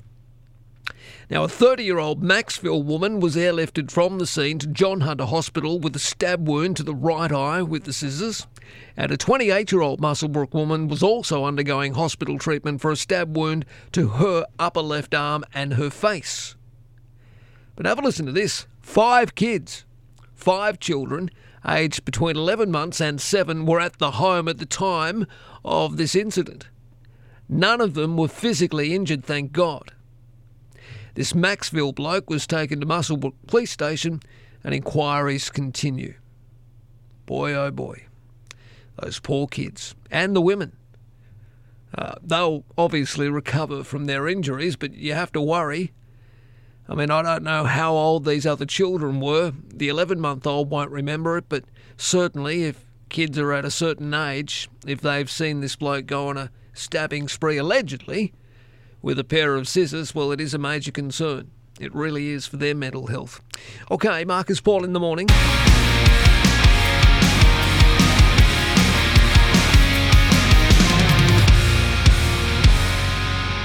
David, how are you, buddy? Super good. Excellent. Cheer me up with a joke, please, mate. Two caterpillars were crawling along a leaf. yes. A butterfly flew overhead. Yeah. One caterpillar said to the other, You'll never get me up in one of those things. Oh, that's gold. Very good, buddy. Thank you. Enjoy your day. Marcus Paul in the morning. Give me a call, 13 12 69. It's the telephone number. Emails mp in the morning at 2smsupernetwork.com. This is the moment when you come up for air.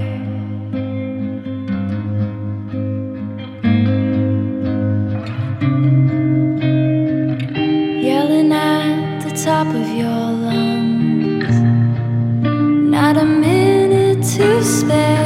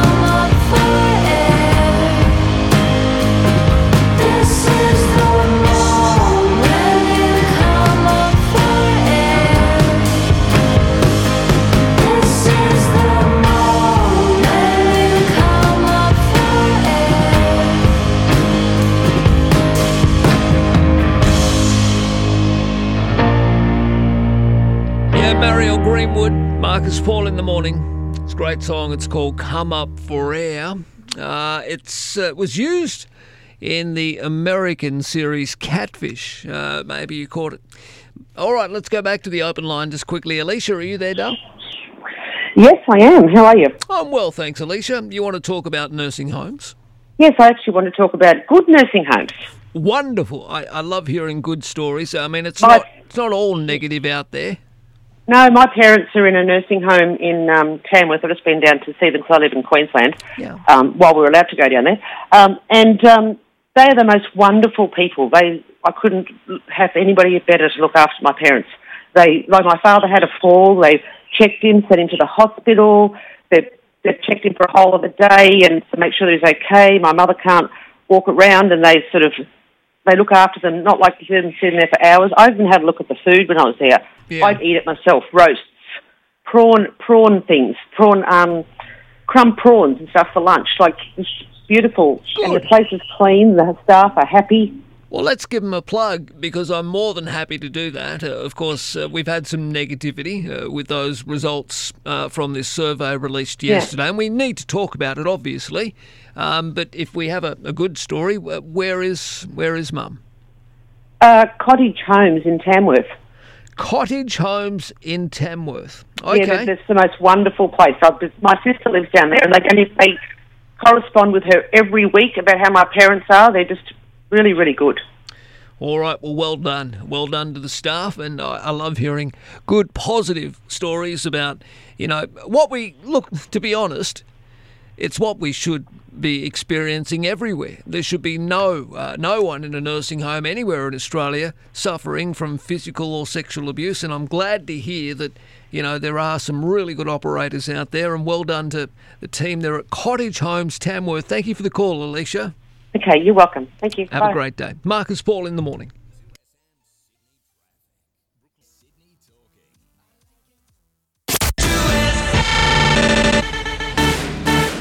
Marcus Paul in the morning.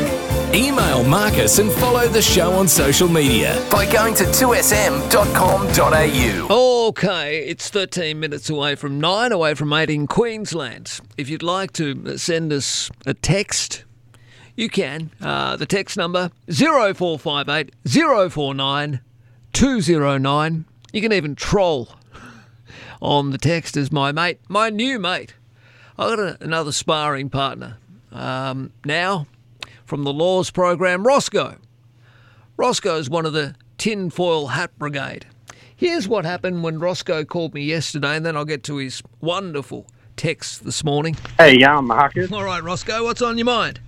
Yeah, I haven't talked to you for a long time. Um, I just the election. I just turned on the radio. I haven't heard all your program. I was wondering, um, has anyone ever, has anyone so far talked about uh, the possibility of Joe Biden not being sworn in to the presidency? I beg your pardon, has anybody talked about the prospect of him not being sworn in, but he will be? Um, well, let me tell you this, right? Now, I can't believe how far behind everyone in Australia, hardly anyone. I know people would know about it, but like the American intelligence, the American um, forces intelligence, they've arrested the guy. They got all the evidence under the sun now that he's all, everyone's talking about. They haven't got. They've arrested the Italian Prime Minister.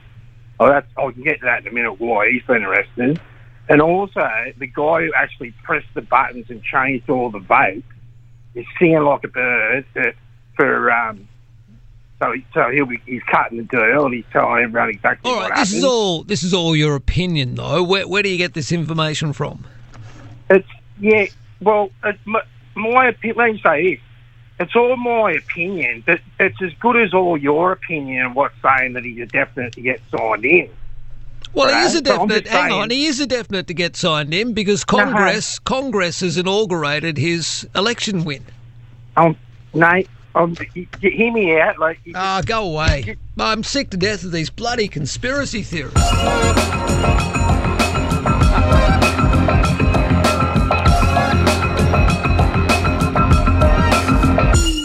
So this morning, uh, Roscoe's, I don't know, been busy on the text.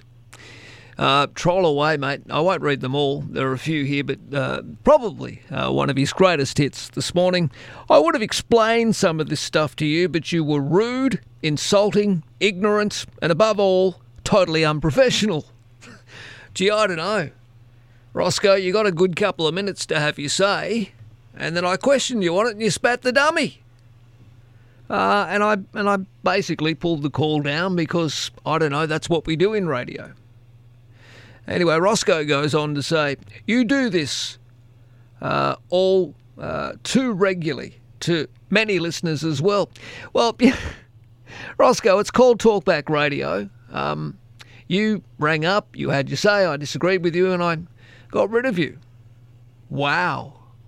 Am I doing something different to, I don't know, what everybody else has done in talk radio? I'm sorry, you're not going to get five minutes to come on my program, Roscoe, and sprout your conspiracy bullshit. It's just not going to happen.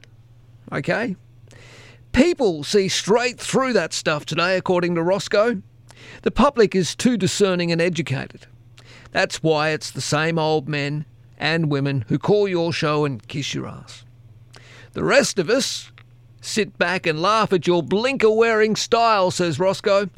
Good laugh, if not for anything else. Regards, the tin hat lunatic. Well, at least you've got your, your name right now. Roscoe, you are a bit of a tin hat lunatic. I think you were banned anyway from the Laws show, and now I know damn well why.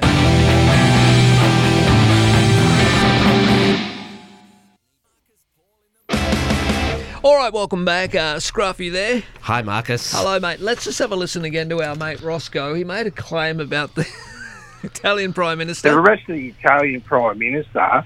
There we go. They've arrested the Italian Prime Minister. Uh, apparently, that's not true. Uh, I- you've I done a can't- little bit of a. I can't see anything about the arrest of the Italian Prime Minister. I think we would have heard about that. He is an important member of the world's uh, leaders. But Mm. uh, some internet users have continued to uh, put out baseless claims of about lateral fraud. This week, there was multiple videos posted to Facebook that alleged the vote count was changed in Rome. Oh, and people, Yes. people believe this rubbish. Apparently, do they? some Trump uh, fans have uh, shared a 52 minute video which explains the theory dubbed Italy Gate. All right, that'll do. That'll do. Oh, I can't believe it, really. That's almost it for the Brecky Show. Uh, we'll be back after nine o'clock for the John Laws Morning Show. Just a little bit of music to get us there. Marcus Paul in the morning, 13 12 69, our telephone number. Good morning to you.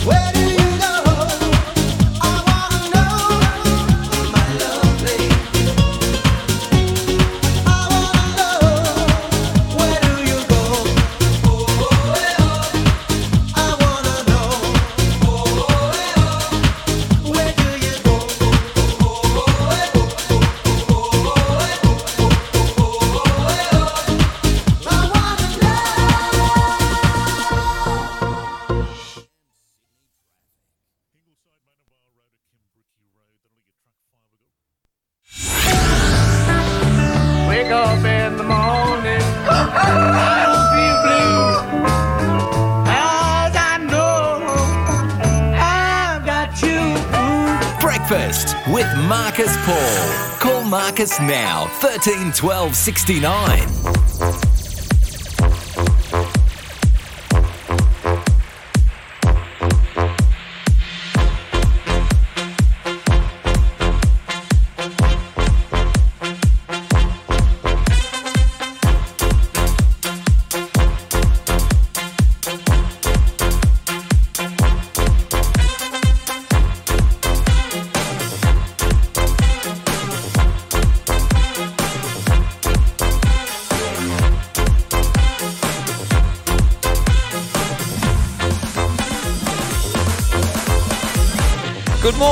And welcome to the program. It is Wednesday, January 13, 2021. And the acting Prime Minister has once again put his foot in his mouth. We'll talk about that. Marcus Paul in the morning, give me a call. Let me know what's on your minds. 13 12 69, wherever you're listening around Australia. We'd love to hear from you this morning. 13 12 69. If you would like to send a text message to the program, 0458 049 209. And of course, you can always send us an email, mp in the morning at 2smsupernetwork.com.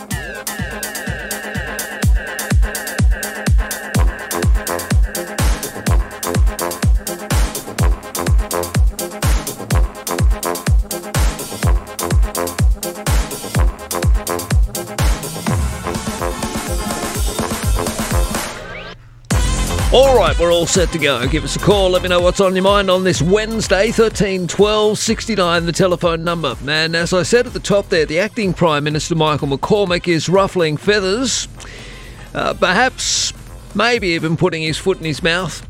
Yesterday, of course, he claimed that all lives matters, uh, which anybody with half a brain knows. Uh, but he's completely missed the point of the Black Lives Matter movement, which is centred upon the fact that for decades, black people have been treated as second class citizens. So I think he's wrong on that. His comparison of the BLM protests, fueled by disgruntled people who were fed up with the abominable treatment of black people by police, to the extraordinarily violent, illegal, and anarchist Capitol Hill riots, well, this comparison is senseless.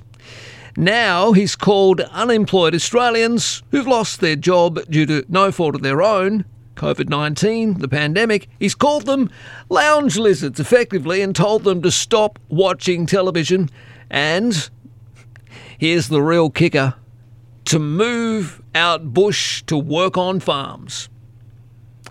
Now, it sounds like a good idea.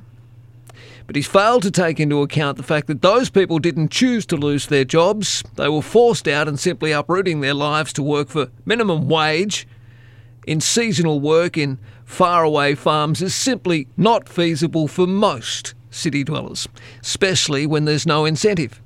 They'll work harder, in harsher conditions, and earn less money. And let's remember that the job seeker payments are going back into businesses to keep our economy afloat. Anyway, Michael McCormack is also refusing to condemn Conservative backbencher Craig Kelly for spreading unproven conspiracy theories that compulsory mask wearing for children is a criminal and a form of child abuse. Look, kids under 12 in shopping centres don't even need to wear them, but that's beside the point. Now, official health advice in Australia and internationally is that wearing masks is an effective way of preventing the spread of COVID 19. I don't know who, but somebody needs to remind Mr. McCormack that he isn't the Prime Minister, he's the acting PM for a short period. And it's possibly not his job to make inflammatory comments. He's having a good week, isn't he?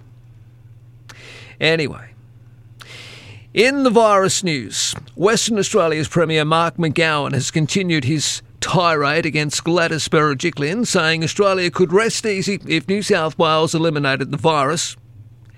Well, firstly, Mr. McGowan, eradication is impossible. It's not going away, ever, possibly. So, what we need to do is manage outbreaks, just as New South Wales has effectively been doing. What's not at all helpful is when Mr. McGowan closes borders at the drop of a hat and then creates a ridiculous 28 0 case requirement before WA reopens. That will hurt the economy considerably and be detrimental to the mental health of those who's or those who have family in states that are closed to New South Wales. Look, secondly, the man has some nerve to throw stones at New South Wales when the state continually takes far more overseas arrivals than any other. 40% of arrivals in New South Wales actually live in other states. So, New South Wales continues to do the heavy lifting. And as a result, it's had a few dozen cases. They're treated like lepers. Grow up, Mark. You're rude, and I think just a little um, out of place. And on some sort of power trip, I think. I thought we were one country. All right, in other news, I see a Wellington man is now facing 14 charges after the car he was allegedly driving hit and killed two young boys. Yeah, just an awful story out there in the central west near Dubbo. The driver never ever held a licence. The bloody hell was he doing on the road for? We can only hope the judge throws the book at this bloke. How dare anyone drive so recklessly and kill two little boys? It's something that he'll never forget, and I hope it does haunt this bloke for the rest of his life.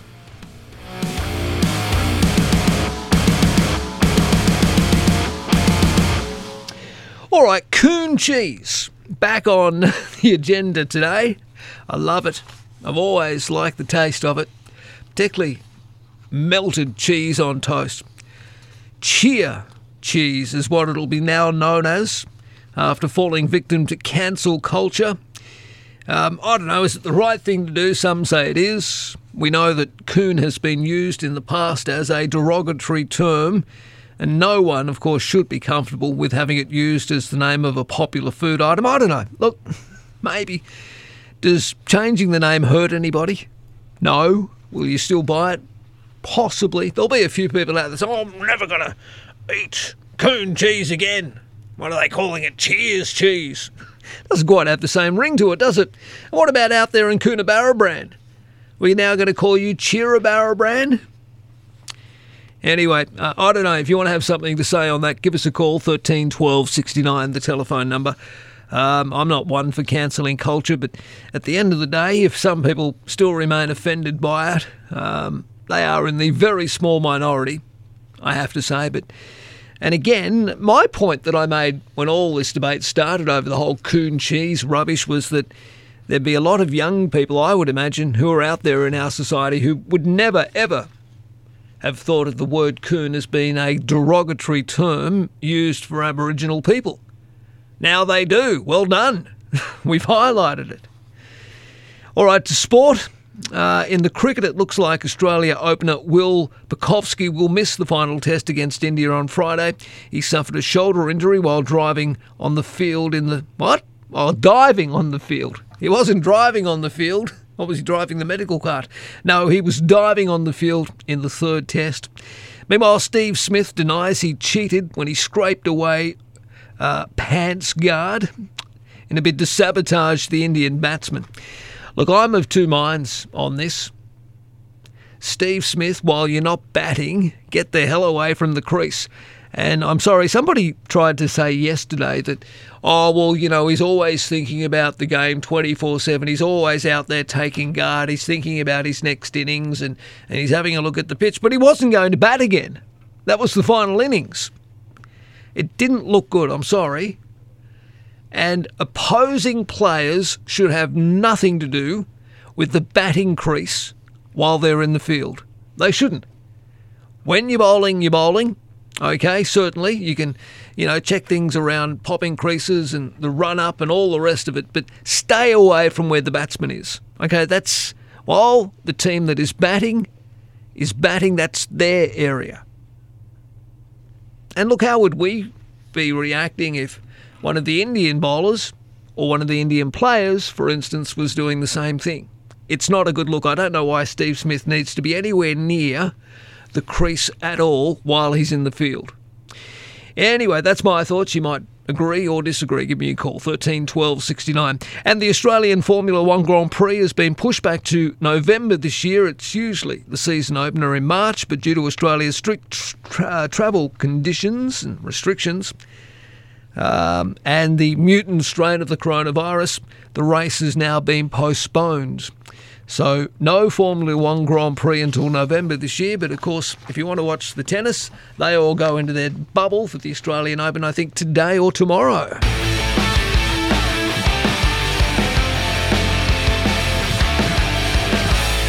Okay, a couple of other items buzzing around that perhaps you might want to have a little chat about. A pub in the Northern Territory has ruffled some feathers for a cheeky slogan referring to their chicken schnitty and palmies on their menu. Uh, what are they saying? Well, how do you like your breasts? I don't know. are we really that offended these days? Maybe some people need to get a life, but it was a story that was buzzing around breakfast television this morning. And also, just after uh, 10 o'clock New South Wales Daylight Saving Time, this morning I'm going to catch up with Daniel Mookhey, who's the New South Wales Shadow Minister for Finance and Small Business. Why? Well, I'm sick to death of governments around our country mismanaging and wasting what little precious money we have during the COVID 19 pandemic. And can you believe that the scandal ridden agency iCare in New South Wales spent $890,000 in three months paying Waters, uh, what, sorry, what, Price Waterhouse Cooper, I'm sorry, Price Waterhouse Cooper, a big accounting firm for a culture review. $890,000 in three months for a cultural review. Price Waterhouse Cooper are a big four accounting firm, and I think they're pretty chummy with the New South Wales government. That's good coin, isn't it? Really. And it all comes amidst severe criticism of uh, workers' compensation insurers, particularly iCare, for lavishly spending employer money on consultants while failing to return sick and injured workers to work. I mean, it's ridiculous. It's just one expensive review after another expensive review. It's out. I mean, I don't understand. Do they just think this stuff grows on trees and that no one will notice? Anyway, uh, good work, Daniel, uh, on exposing this, and we'll have you on the program after 10 o'clock this morning, New South Wales Daylight Saving Time. All right, let's get to callers. 13 12 69 is the telephone number. Mark, good morning. No, Mark didn't hold on. All right. Try Maureen. Are you there, Maureen? Oh, hello, Marcus. How are you?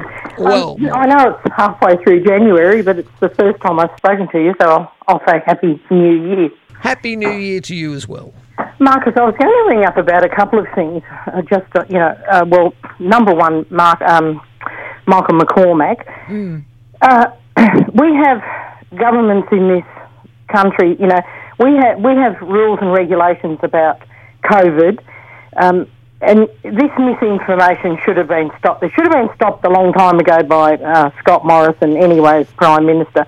The, the inf- misinformation that's being peddled by these few, um, you know, the Liberal and National politicians, I don't accept freedom of speech. You know, I mean, I, I could run around and say, well, I wonder how Scott Morrison would feel, you know, if I got on the wireless. People would not accept it if I got on the wireless and said, Scott Morrison's a liar.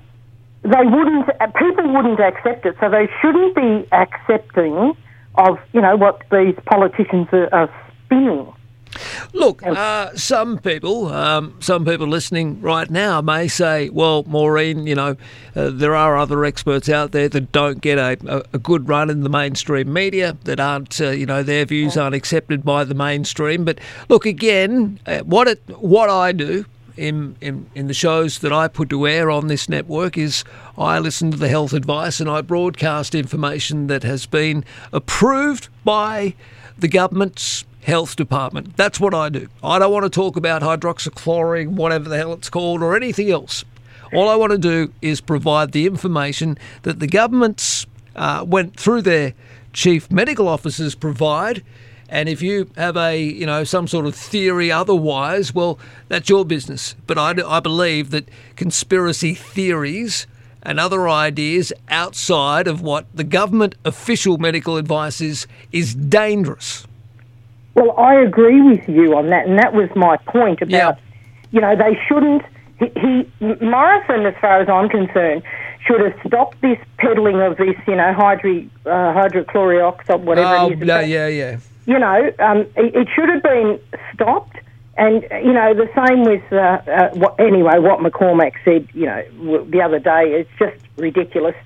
But the second thing I just wanted to say to you about Gladys Berejiklian is making an issue about, oh, you know, the border closures and, oh, we're affecting our businesses. You know, they should be, these other states should consider what's going on in New South Wales and you could send some businesses broke. Well, I say to her, I did not see my family from Victoria for over 12 months because of her actions last. She shut the border and nobody, Victorian businesses went south because of her um, actions. So, you know, it's like the pot calling the kettle black. Yeah. And and then just finally on you were just talking about iCare, you know, and Price Waterhouse, um, and the money, you know, that they're getting. The federal government does the same. They're they're paying consultants uh, to do the job that public servants are engaged to do, and you know, so there's a duplication of money here. Um, and then finally, if I may, uh, But I just know on I've that, up some just- time, but that's all right. Just on that, I mean, yes, outsourcing is nothing new for governments, and they do privatise a lot of uh, what I think, um, c- you know, what I think bureaucrats should be doing, either in Macquarie Street or down in Canberra. But three hundred thousand dollars plus a month just to do a so-called cultural review on a scandal-plagued agency. I mean, that's like adding salt to a wound. I couldn't agree more with you. 300k plus a month. I know, you know, and but Marcus, what I wanted to ring you about was something uh, that you ra- you were talking about yesterday, and I had a medical appointment and I couldn't. You were talking about the aged care, the report that came out Yes. um, yesterday. You know, with the abuse uh, of of Awful our statistics. elderly. I just wanted to ask you because I haven't been able to find it. I've been you know tied up with things, but um, did that come from private or uh, was that report uh, the bulk of those, those abuses? Were they from private? Uh, No, it was a aged care gov- No, it, no, no. Well, oh, sorry. When you say from no, it's overall. So both Hmm. public and private. Yeah, I'd be interested to see where it is because our tax-paying dollars Mm. pay. You know, we pa uh, the bulk of. Uh, you know, there's a lot of money that the taxpayer you know go, pays Yes. into um, you know into aged care Well, absolutely. Under the federal government umbrella. So I'm just federal funding. So I'm just wondering, you know, where that abuse and I'm just aware of uh, over the past couple of years with the uh, Royal Commission, and you know they, they raised a lot of concerns about uh, the. Yeah, particularly the federally funded aged care sector, the abuse that's been Yes. going on there. Well, as I mentioned yesterday, Maureen, uh, and thank you for the call. Um, 331 people on average a week at nursing homes across Australia are either physically or sexually assaulted. If that was happening in any health jurisdiction anywhere, around Australia. You know, uh, we have state governments that look after uh, each health uh, juris- in each jurisdiction. So, you know, New South Wales Health, for instance, so it was happening in New South Wales public hospitals, 331 people being sexually or physically assaulted every week. Well, there'd be an outcry. I, I'm looking through the paper this morning. Nothing. Nothing at all on any of it. I don't understand. I really don't get it. It's a national disgrace and something we should be screaming blue murder about, to be perfectly honest.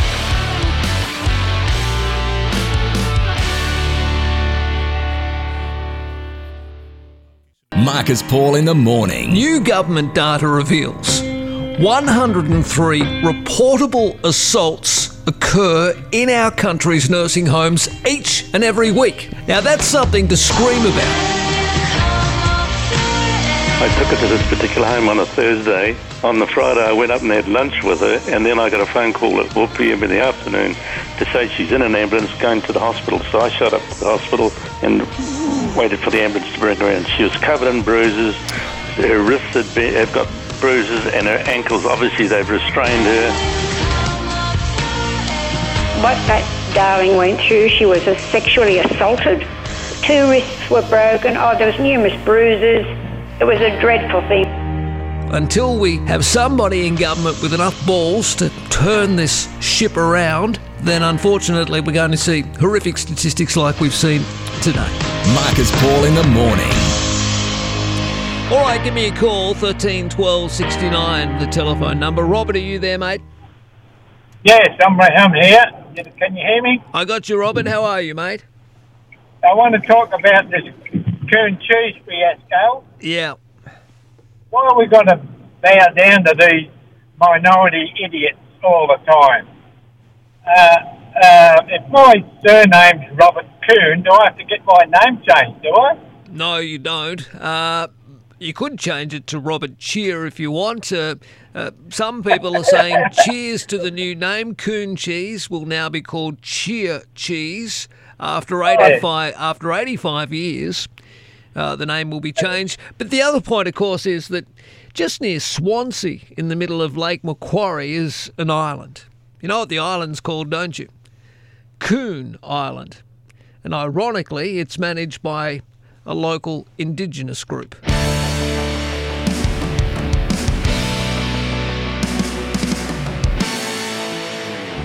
Thirteen twelve sixty nine, the telephone number. Are you there, James? Yeah, morning, Marcus. Morning. Now, you're going about um, Coon and the name changing. Well, there's two things, you know, foods and that. But first of all, I've got a lovely little girl. She's just turned one and she's a coonhound crossed with a wolfhound. Now, I'm not going to change her name. She's a coonhound dog. Well, why should you? They're not talking about dogs. They, they were talking about cheese. Cheese, yeah. well, well, fruits. You know, if they're going to start on coon being a derogatory term and bad, and that's talking about a fruit, uh, a food, I should say. Yeah. What about oranges? How dare they people call them by the colour of the skin? Lemons, plums, and don't get me started on beetroots. How'd we get that name?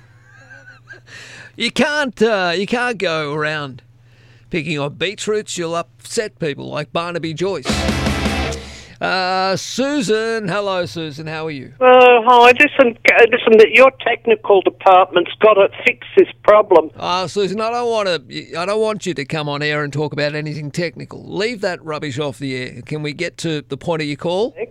I, yeah, I'm, I want to get on the constructive uh, something shortly, but but I can only hear what you say. I can't hear what. The well, there's no point in.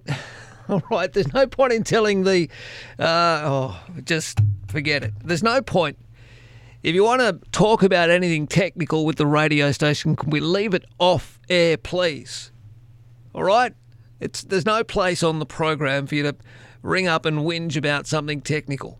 Yes, speak to the producers. Speak to Zen or Justin, Scruff, anybody else, but we don't need to be broadcasting that sort of stuff. Pauline, good morning. How are you? I'm fine, thank you, Marcus. How are you? Oh, good, darling. What's on your mind? Um, I just wanted to ring about aged care. My husband is, is in an aged care unit, and he is exceptionally well cared for, as well as all the other people in this, in this aged care. Yeah. They have meals made on the premises.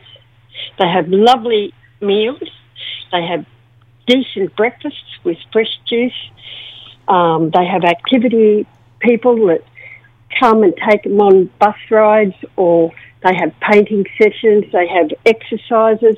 Now, these are dementia patients as well as other, not patients, that's a dreadful word, residents, dementia residents. That's right. And, and they, um, everybody in, in this unit is well cared for and looked after, and the meals are hot, variety of meals, and morning and afternoon teas are lovely, and they get to help prepare, like one of the activity managers will make scones or something like that, and Yeah. the people in, in the unit, they they help, you know, and the, the, carers there are absolutely wonderful Yeah. absolutely wonderful. I know people are always going on about aged care facilities, but there is absolutely nothing wrong in a lot of the places. No, you're absolutely right. Can you name this place for me? Look, I've got. I'm starting up a list. Uh, because I know that we have spoken in generalities uh, about you know some uh, negative experiences in the aged care sector in the last day or so, but I'm starting up a list of some of the good places um, you know that listeners are experiencing and say that you know they're comfortable, happy with how their loved ones are being cared for, supported, looked after, etc. So far in Tamworth, I have Cottage Homes from a caller this morning. So what's this place called now? This one is Bayside at Byron, RSL, Mm-hmm. Okay. aged care, and it's in Suffolk Park. Okay. Bayside at Yeah. Byron RSL in Suffolk Park. Yeah. Lovely. But the honestly, the the gentleman in charge is is very forthcoming and always there. The the head nurse in charge of everybody is brilliant, and everybody there is very attentive, very attentive to the residents in the facility. Well, that's and as wonderful. I say, the meals are exceptional, and the staff right down to the to the the gardener, the repairman. They're just very happy, and most of them know all the patients' names. They don't they don't use any other anything else, maybe darling, mm. but they do know their names. You know, they and they speak to them as they would speak to you or me. I've never heard one of them raise a voice. Yep. And I, I'm and I'm there frequently. Well, that's wonderful. Thank you for sharing a, a really positive story with us this morning, Pauline. I greatly appreciate it. And and just one other thing, they also have musicians come in Oh, so yeah. many days a week, Yeah. and and they have sing-alongs and and they hand out musical instruments. You know, just you know the casters or whatever they call them. Well, And well done to them. Bayside at Byron RSL at Suffolk Park. All right, thank you very much for the call. Look, if you have also got a positive story about a nursing home where your loved one is being cared for, where the staff are just wonderful, give us a call by all means. Uh, I mean, obviously, we need to highlight the inefficiencies in the system. I personally think the the system needs an overhaul because, unfortunately, the you know the stats don't lie when we're having over 4,000 people each year or 331 a week on average being either physically or sexually assaulted. There is something seriously wrong with the system. But that's not saying that all nursing homes are suffering the same fate. Give us a call, 13 12 69, the number. This is Marcus Paul filling in for John Laws on the Super Radio Network. All right, 13 12 69, the telephone number if you would like to have your say. Uh, I see Hugh is on the open line. Morning, Hugh. Morning, Marcus. How are you, Hugh? Um, uh, unchanged. You're unchanged. Good. Wasn't a trick question. Uh, oh, okay. Um, I, I've, I've just um, I've just got a, a an envelope. You, you know how you let um, interesting characters on the radio. I can't think of another way to put it. And and, and interesting characters think they're poets, and and and then then like me, they run around the house tearing envelopes apart with windows on them, and then writing down poetry on them. Yes. What's that? Yes. Yeah, a lot of people do that. I, I just wrote, I, be, I, I, Really? I just wrote down a bit of a song Oh. on an envelope, and and, and, and, and, and for us people that, that would like to protest against paper, what we actually find by ripping the envelopes apart that we're actually running out of paper. And I've actually got through this year on four rolls of toilet paper. I reckon I've done well. Hey, do you want to hear the kookaburras? Oh, yes. Hang on, listen to this. They- Anything but you. Hang on, are you ready? I'm ready. All right, let's try the kookaburras. I'll see if they say anything. The baby kookaburra's been naughty. Okay, baby kookaburra, say something. Come on, speak up. It's riveting radio. N- No, the kookaburras are just no. They they flat one flap their wings and they're they're they're they're just looking at me like I'm strange. Really? No, I don't think they're the only ones. Oh, really? Can I sing you a song? Go on, Hugh. Why not? Make my day.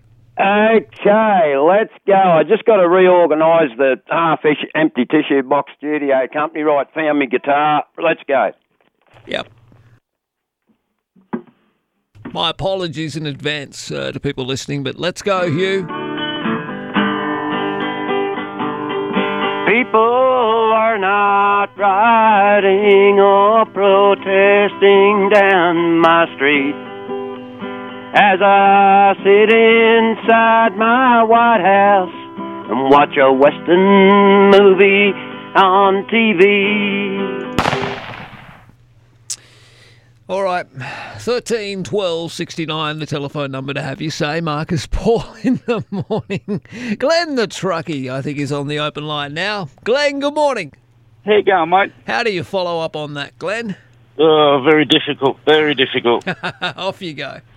uh, mate, I'm just wondering. Um, has have you tried to get Craig Kelly on the radio to defend his position or Uh, discuss his position? No, Craig Kelly. No, he probably won't. It, look, he's a little like everybody in the Morrison government. They don't really know we exist or don't want to acknowledge we exist. I don't think we'll bother wasting our time uh, with getting Craig Kelly on the program. We can try, I guess, but I don't think they'll talk to me, mate. I'm too much of a lefty for them, apparently.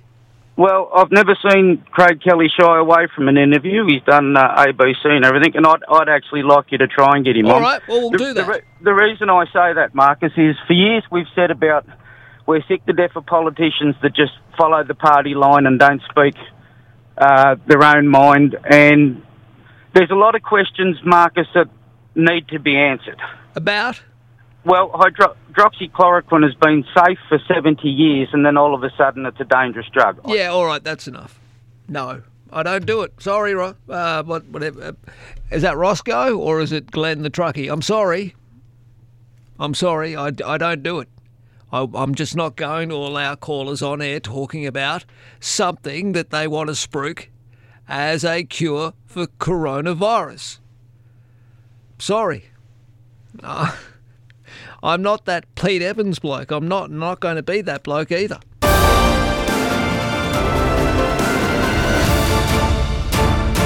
Oh, he shut somebody else down. I can't believe it. Oh, I'm going to write a message to Bill. He's closed somebody else down, didn't let them have their say. Uh, no, that's called being responsible, in my opinion. 13 12 69, the telephone number again. Can we get off the whole conspiracy line of rubbish that's going on about Trump and the COVID 19? It's not a hoax, it's real. People are dying. And getting on and saying you shouldn't wear a mask and it's all rubbish and uh, we should be treated with, I don't know, something akin to a mosquito bug treatment or whatever it is. I know it's more important than that. I get that. But again, as I've made very clear on my programs, I will just be referring to what the health advice is from both the Australian federal government and also the state governments and other jurisdictions. 13 12 69. Arthur, good morning. Save me, Arthur. Hello, Marcus. How are you? Oh, all right, thank you. Mate, you want to get John shotgun for the last two? God, strike! I can't believe that. Well, I, I used it once. Mate, I just want to talk about a, a, a uh, nursing home here in Newcastle. Yes, thank you. Now, a lifelong friend of mine has been there for a couple of years, and I pick him up every Tuesday morning and take him for a couple of hour drive. And he's always down in the foyer waiting for me with the uh, people that look after him. I've been there and had breakfast with him, and I'll tell you what, uh, I have, um, I, I get, I turn 84 next week, Yeah. and I have instructed my daughter that when it gets time to be in one of those places, I want to go to Mayfield Aged Care in Newcastle. All right, that's another one I'll put on my list. Can I do that? Thank you very, very much, and they will appreciate it. It is absolutely marvellous.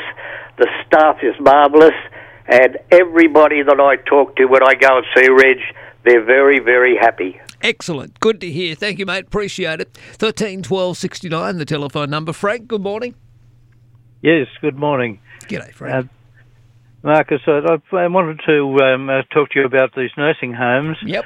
Um, my wife is in a nursing home. She has dementia, and uh, she's been there for over six months now. And uh, and I'd have to give them uh, 100% accolades for the the treatment and the meals and everything else that goes with it.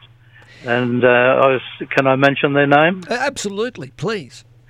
Yes, at uh, Arana Gardens at um, at Dubbo, Mm-hmm. and I believe it's run by the RSL, and uh, they do an absolutely fantastic job. It's difficult, isn't it? Uh, dementia, dealing with it uh, Yes. with a loved one. Uh, what's your wife's name? Mary, And at what stage is Mary at at the moment? uh, well advanced. Okay. Uh, and uh, what's her routine like on a daily basis? Well, uh, it varies really. They they have activities there, um, and uh, they have games and uh, uh, you know general interest sort of activities. Good. She's uh, not one to be participating in you know the the likes of bingo and so forth. Sure. But, uh, they, they they encourage her to do that and, and to be interactive with the uh, the other residents, um, and she's she's coming along quite well. Nice. She, uh, she appears as much as it can be Yep. to be happy there. Oh, that's good. And if you don't mind me being a little personal, but uh, you know, how do you go, uh, Frank, when you're you're talking to Mary? She recognises you. She understands what's happening. Not all the time. Yeah. See that that must be very tough. Yeah, it is a bit. Yeah.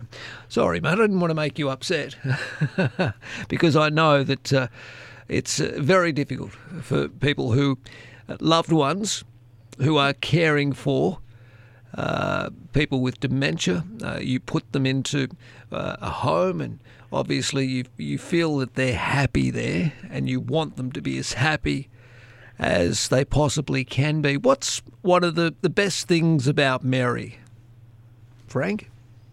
Well, yes, uh, uh, we- we've been married uh, now for sixty odd years. Oh, beautiful. Beautiful. And you remember the day you uh, you first met Mary, do you, Frank? Yes, I do. Yeah. Yeah. And how did that happen? Oh, we we, we were uh, extremely young at the time. Uh, Yeah. I, I was sixteen. Mary was fifteen. Wow. Yeah. and um, we we met at a at a dance actually. Nice, nice. Whereabouts, mate? If you don't mind me asking, in, in Sydney or in the country? In Sydney, yes. In Sydney. Yeah. All right. Well, she's there at Arana Gardens in Dubbo, being very well cared for. Uh, look, thank you so much for the call. Uh, all the best to you. Uh, look, Frank, I can hear the love in your voice when you talk about your darling Mary, and I, I know that she, uh, in her own way, would be appreciating everything that you do for her. Give her our love when you see her next. You're seeing her today, are you? Yes, I'm on my way there now. Okay, mate. Well, look, you take care and let's talk again soon. And um, chin up I know it's a little difficult, Frank, but we do need to talk about it because unfortunately it's something that happens to a lot of elderly people. And I'm sure that uh, people do feel your pain, but uh, Mary is still Mary, even though from time to time it might appear that she's not. But Frank, um, and thank you for sharing the story with us. Thank you. Thanks for taking the call. My pleasure. Bye bye.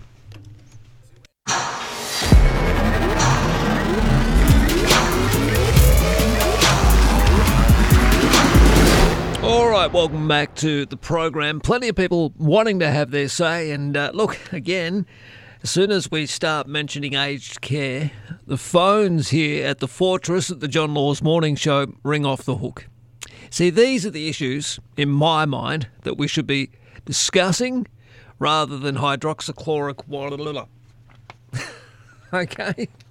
Anyway, so I'll get to that in just a couple of moments. Those calls, uh, please be patient with me. I'll get to you after the news. Stephanie, Kay, Gary. Um, and if you want to, you know, give a, a shout out to a wonderful facility in the aged care sector, then by all means do it. I'm starting to collate a great list here, and I want to hear your stories. I really do want to hear your stories. It's important for me, in my opinion, that we get the information out there. Um, because one day, like it or not, we're all going to be old.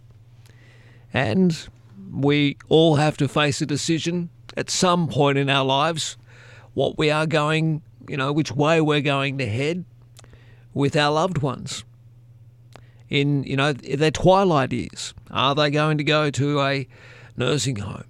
Are they going to go into assisted living? If they're lucky and their health enables it, as we would all like to do, is live our lives out in our own home, in our private homes. But as we know, life often has other ideas, and that's not the way it happens. Anyway, we'll get more of your calls on that after uh, our news. And now, also after the news, 10 o'clock news, New South Wales Daylight Saving Time, of course. I want to talk a little about a couple of issues in New South Wales. First and foremost, I'll play a little bit of a, a, chat that I had with the Health Services Union this morning. Lismore City Council have re, well, they've gone back on a decision to provide free parking at the Lismore Base Hospital during the pandemic. Now they're going to start charging again. So I'll talk about that, and also the iCare scandal in New South Wales, a waste of public money by the Berejiklian government. Details soon.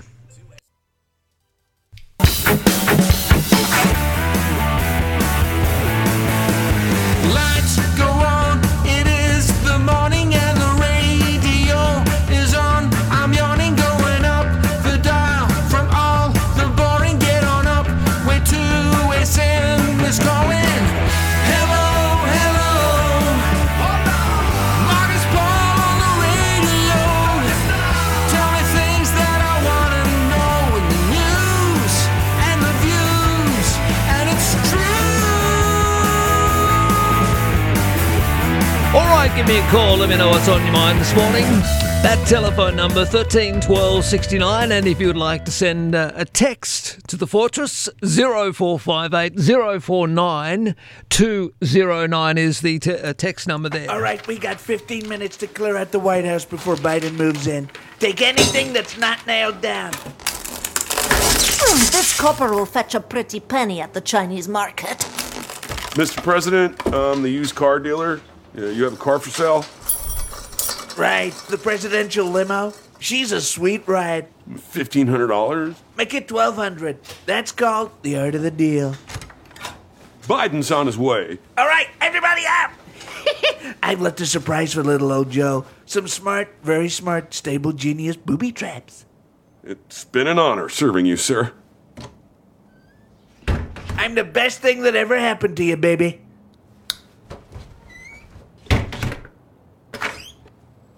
Crap!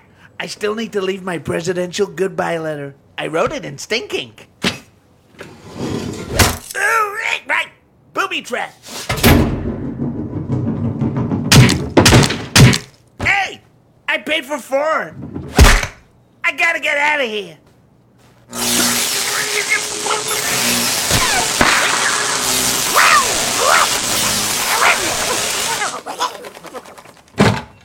I hope you like purple nurples, Bryden. Ow! Ow! Ow! It's me, you idiot! Well, at least that was the last one. Hello? Anyone home? Help! I'm trapped in a bucket! Uh, been there. Help! All right, um, if you want to have a look at the cartoon spitting image as Trumpy vacates the Oval Office for Biden, uh, it's on our uh, social media hashtag Marcus Paul in the morning.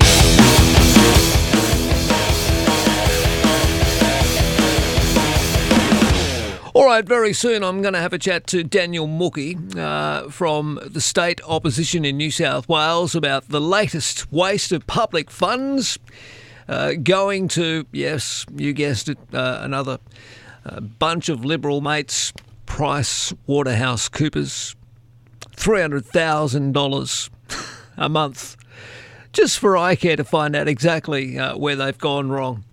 Uh, It's unbelievable the money that's been wasted by our elected politicians.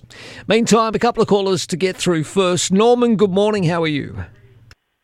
Are you there, Norman? Yes, I am. Hello, Norman. What's on your mind, please? Uh, good day. Look, um, I heard the previous gentleman talking about, you know, his wife uh, had uh, in trouble and that sort of thing. Mary, but yes. uh, Marcus, um, my wife and I, we're both 94. Yeah. And uh, we've been married in this uh, 25th of uh, February this year. We've been married 71 years. Wow. Congratulations to you, Norman. Yeah. What, what's your wife's name? Valerie. Norman and Valerie, a love story. How yeah, many, well, how many not years? only that, we uh, we covered up when we went to school in in um, in the early days of, our school life in uh, say 1938 or 39, Yeah. and uh, we stayed together all those years. I done uh, three years away in the army, Thank you. uh, and we carried on our love affair with correspondence and that sort of thing. Gorgeous. And uh, naturally, with uh, such a long span of life, we've had our ups and downs, and Yes. uh, marriages and deaths and things like that. And, uh, my, I lost my eldest brother at El Alamein. He got killed in action there. Oh, mate, I'm sorry. And my wife's brother, he turned 21 on the 24th of June, and he was killed in action on the 13th of July. Boy, oh boy. So we've had our tragedies, Hmm. but we've stuck together. That's wonderful. That and really we've run uh, several businesses and that between us. And uh, unfortunately, she's uh, she got hit with a bad stroke. Yeah. And she's in a nursing home now. Okay, how's she being cared for? Norman, are you happy with her care? Well, she's in a place called uh, Bishop Tyrrell Home out in the. I come from Taree, Mhm. and uh, it's a lovely home, and she's getting well cared for there. Yep. And as a matter of fact, this morning I'm going up to uh, get her out and bring her out and take her out for lunch somewhere. Oh, that'll be lovely, Norman. 94, did you say you were? Yours? 94, is that? is Yes, that- that's, oh. that's right. Yes, yeah. And married to your lovely wife for how long? well, it'll be 71 years on the 25th of February this year. Can you make sure you give us a call back and let us know about this anniversary? 71 years. That's amazing, Norman. Congratulations to Yeah, you. and uh, I like listening to your uh, show. I think you're very uh, constructive Thank you. and uh, straight to the point. Thank And, you. That's it. Thanks very much for that, and thanks for taking the call. It's my pleasure, Norman. But you have a wonderful You would day. like to know something about, you know, the aged care and that Yeah. sort of thing. Yep. And I thought you, you might be interested if I give you a little call about what we went through and that sort of thing. Well, it's been lovely chatting to you. Uh, Yeah. Bishop Tyrrell at Taree, uh, looking after your loved yeah, one. yeah. All but right. we're still in love with each other. Oh, what isn't about that? amazing? That's amazing. It's Yeah. just incredible. It really is. It is. All right. Thank you, Norman, for the call. Thank you uh, for your family's service. Yeah, and service. thank you for taking the call. All right, mate. All the best. Bye bye. Stephanie, hello. Good morning, Marcus. Thank you for taking my call. Pleasure, Steph. What's on your mind?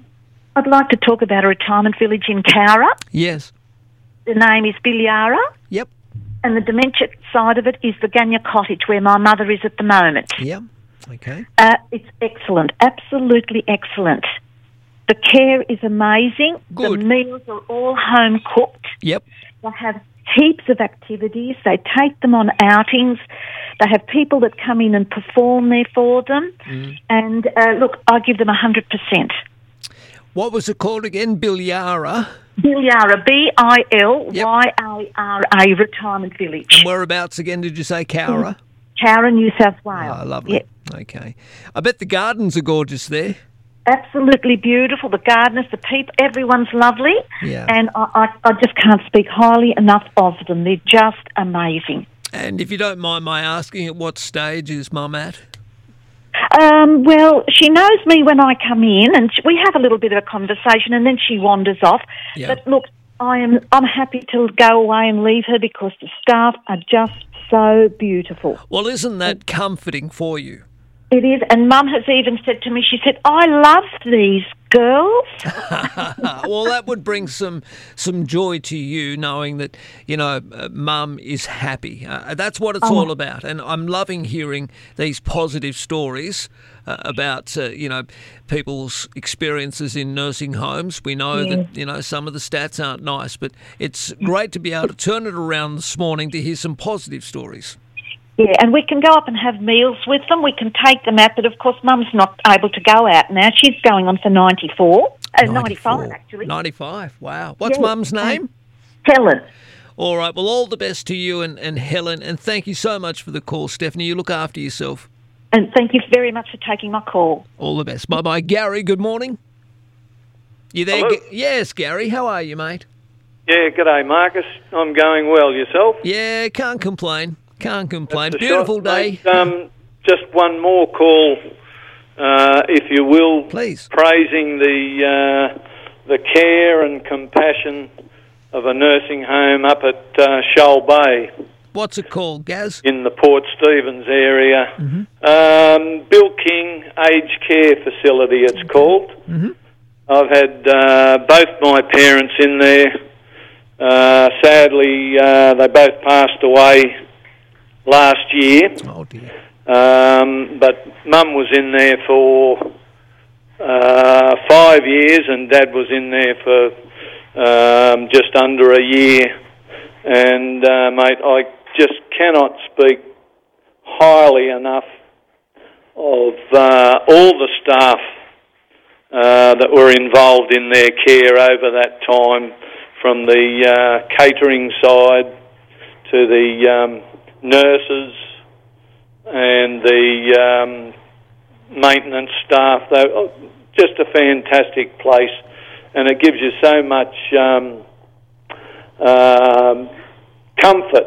Yes, that, it does. uh, it? to know that uh, you know your loved ones are being uh, looked after. Well, that's at, right. At that time of their life, they were ninety-two and ninety years of age when they uh, died. So Yes. they had a good life. Yep.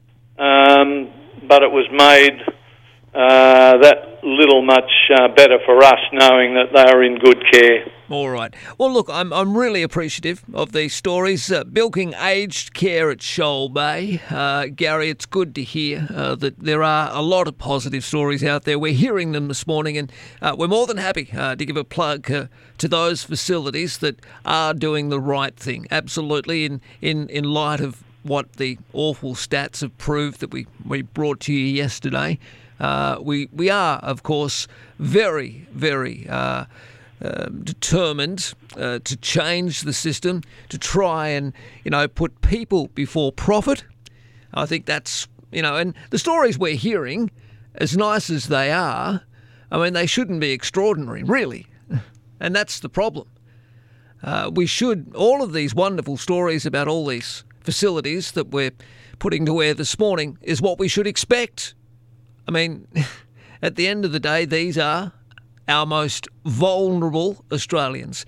People who have paid taxes their entire lives.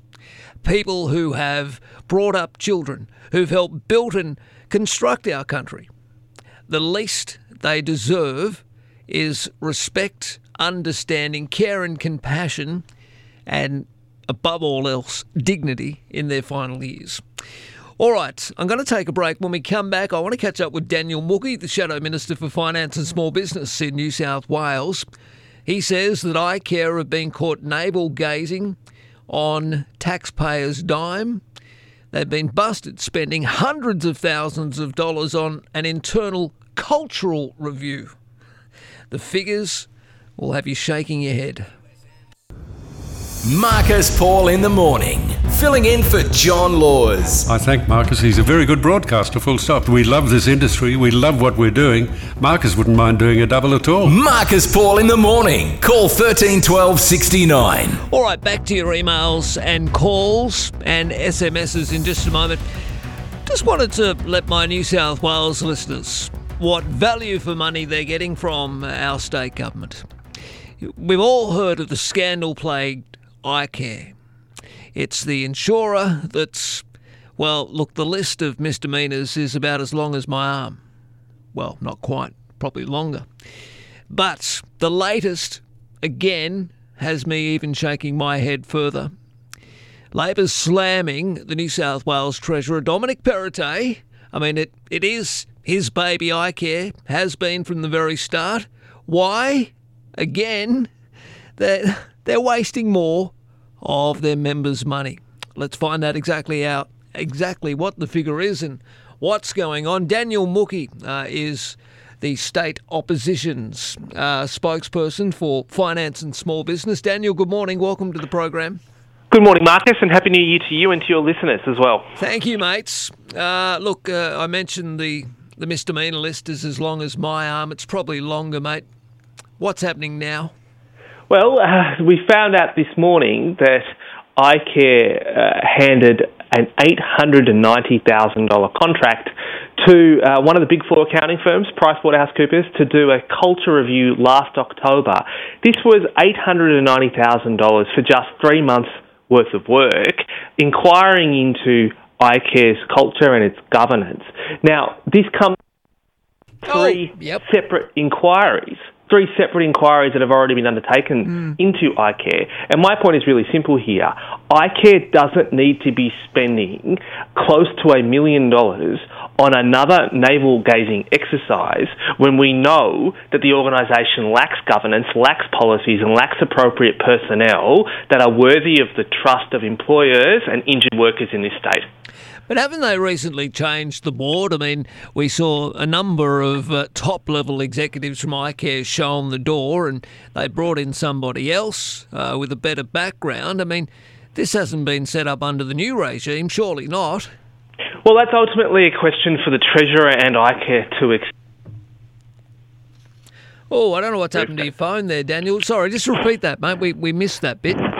Sorry, I hope you can hear me now. I Um, got you, mate. Yep. Yeah, I'm just saying uh, that's ultimately a matter for iCare and its board to answer as to who decided that this was a worthwhile expenditure of money. But I just think that if you're an employer in New South Wales, if you're a sick and injured worker in New South Wales, the one thing you want to see is a new management team brought into this organisation from outside. Uh, confidence cannot return to the New South Wales Workers' Compensation Scheme if the same people who ran it into the ground are left in charge. And you don't need to spend close to a million dollars with a big four accounting firm to, to understand that this organisation needs a, gra- a overhaul from the bottom up. Oh, absolutely. Well, let's have a look at some of their greatest hits. iCare handed $4 million in salary and bonuses to its eight top executives uh, in 2019, despite the agency losing $873 million.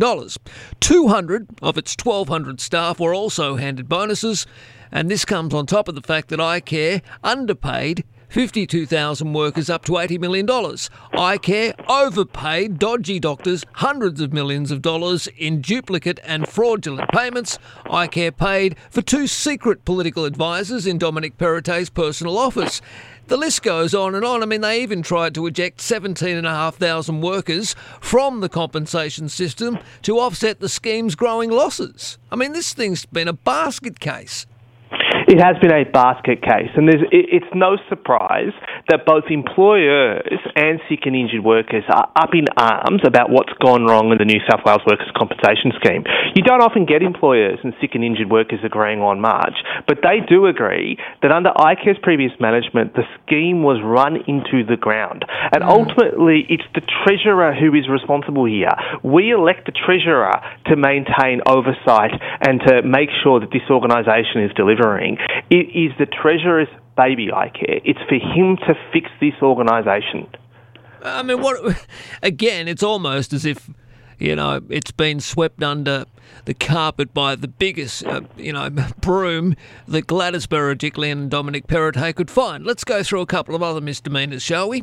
iCare's CEO resigned after it emerged that the the uh, iCare itself handed his wife a contract. iCare's CEO and other top executives took undisclosed sponsored trips to Las Vegas paid for by a multi-million dollar contractor to the agencies. Uh, iCare's top executives took 30 uh, took 36 foreign trips in 4 years, 10 times more than their regulator. They faced an ICAC referral for handling uh, handing an $11 million marketing contract to a company secretly owned by a top executive at the agency. I mean, people have lost their jobs for far less. Ministers can't- have stood down for far less, but it's almost as, as if there's nothing to see here. Yeah, and I, I remain astonished that neither the Premier or the Treasurer are prepared to acknowledge that this organisation has failed and it's failed under their watch because you're quite right. Lots of other people in lots of other types of work have lost their jobs for a lot less than this.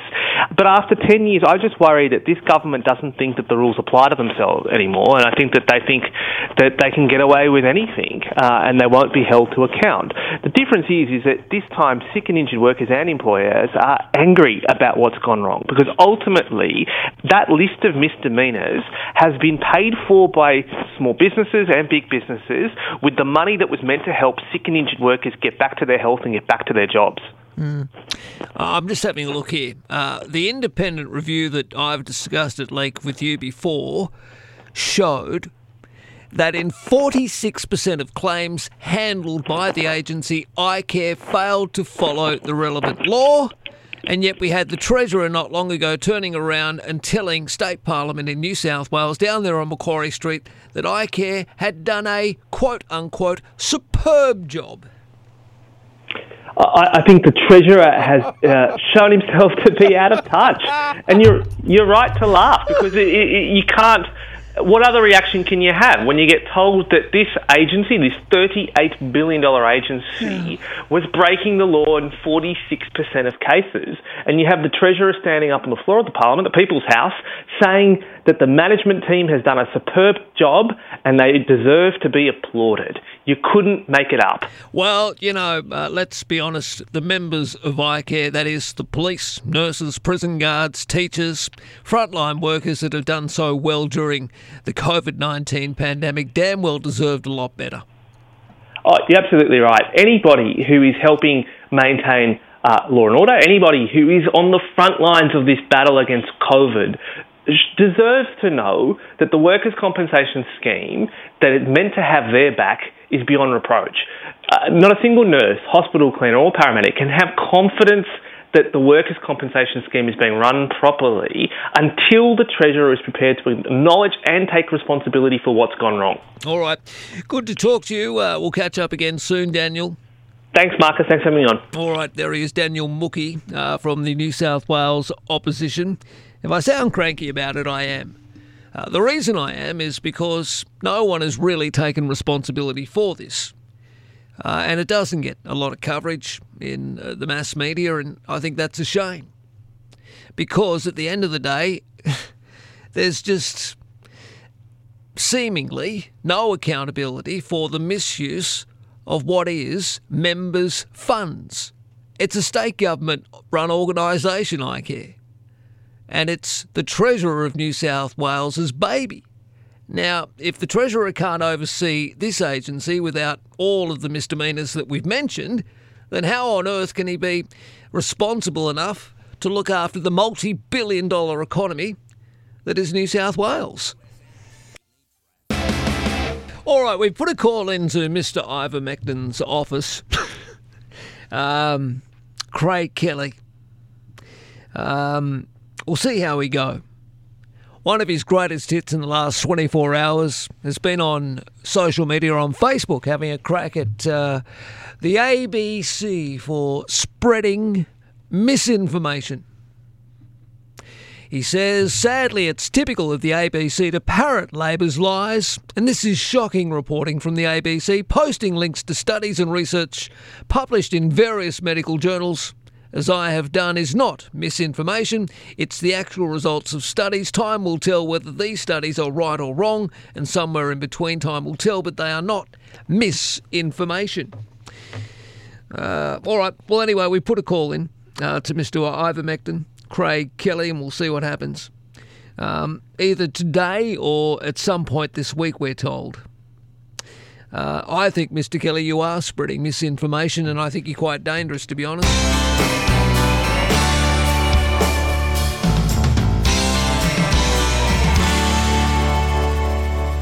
One of my pet hates, as you know, is parking fees at hospitals. Hospitals, uh, whether it's people working there as staff in hospitals or whether it's people going there for appointments with doctors or specialists, or whether you're visiting a loved one, a relative, or a mate who's sick. Hospitals should not be revenue raising operations for local councils and state governments. Now, the Health Services Union is calling on Lismore City Council to stop being greedy and to reconsider a decision to cancel its free all day street parking scheme for staff and visitors to Lismore Base Hospital. The cancellation of the popular, successful scheme is slated for next Monday after it was introduced last April as a goodwill measure during the COVID 19 pandemic. Now, not only will uh, visitors of patients have to pay for parking now, those that are going to get a COVID 19 test will also have to pay for parking. And on average, I mean, talk about treating your staff as cash cows. 480 bucks a year will need to be spent by staff who are working harder than ever during the COVID 19 pandemic just for, you know, just to be able to get to work. Gerard Hayes is from the Health Services Union. I spoke to him earlier this morning. Here's a little of what he had to say about it. It's going to make it so much harder. We've we've worked incredibly well throughout the, uh, 2021 in in dealing with the pandemic. We're now at the point where we can sort of see light at the end of the tunnel, and putting any kind of roadblocks in the way is just absolutely ridiculous. Uh, Lismore Council have done the right thing right throughout 2021 in terms of parking, and now we're at the the, the uh, final area, hopefully, Yeah. uh, and they're putting roadblocks up. Well, they are, and look, I was um, hoping that their um, wonderful gesture was copied and shared by a number of councils and hospitals around New South Wales. Was that the case in any way, shape, or form? Did others do something similar? Or? Absolutely. There, there's some fantastic councils um, who have really got on board and sort of seen the level of problem that there is with the pandemic. Bankstown Council is one of them. Uh, that they've really stood up and sort of cared for their community, cared for the health workers. Uh, now, it's just short sighted at this point in time, particularly, as you well pointed out, uh, vaccines aren't too far away. We want people to be able to get to health facilities to be able to have those vaccines, and you know, these sorts of limitations are just very silly. All right, well, we're broadcasting into Lismore via 2LM. Let me know. Uh, if you're listening to us up there, are you annoyed by this? Um, the council's, well, it's not really a backflip, but they're reverting to now charging people to park at Lismore Base Hospital. My concern is that it'll give the green light to other councils and other hospitals around New South Wales to follow suit and do the same. The other issue, of course, is we've got a state government that's screaming at us to go and get a COVID test. Well, I don't know. Uh, some of the waiting times to get a COVID 19 test at public hospitals is up to two or three hours. Are you happy to pay for parking while you're waiting to get a COVID test? No, I didn't think so.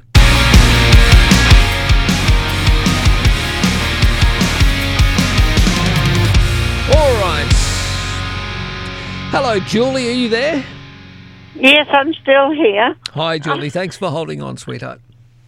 Um, now, look, I, I, I have to be a little bit ignorant because I don't know what iCare is all about. But then, you know, I don't watch the news more, more than I have to. Well, I I listen to you care, I care, Julie, is the insurer uh, that looks after the workers' compensation for public, uh, well, bottom tier public servants, uh, those frontline workers, your doctors, your nurses, your teachers. Oh, right. Uh, not Okay. doctors, rather nurses, teachers, and all of the frontline workers during COVID 19. That's the best way of describing it in New South Thank Wales, you. that is. Yes.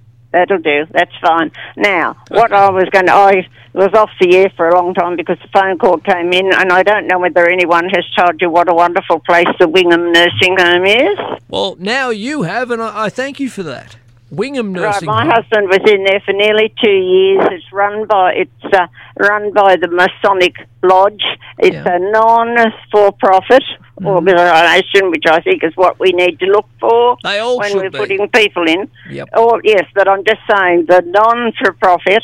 uh, The care up there was just- just nothing but love and concern. The most beautiful meals. When I happened to be there when Petey was having his lunch early, he would go home to oh, I could still smell that beautiful food. Good. You know, and and the, the care.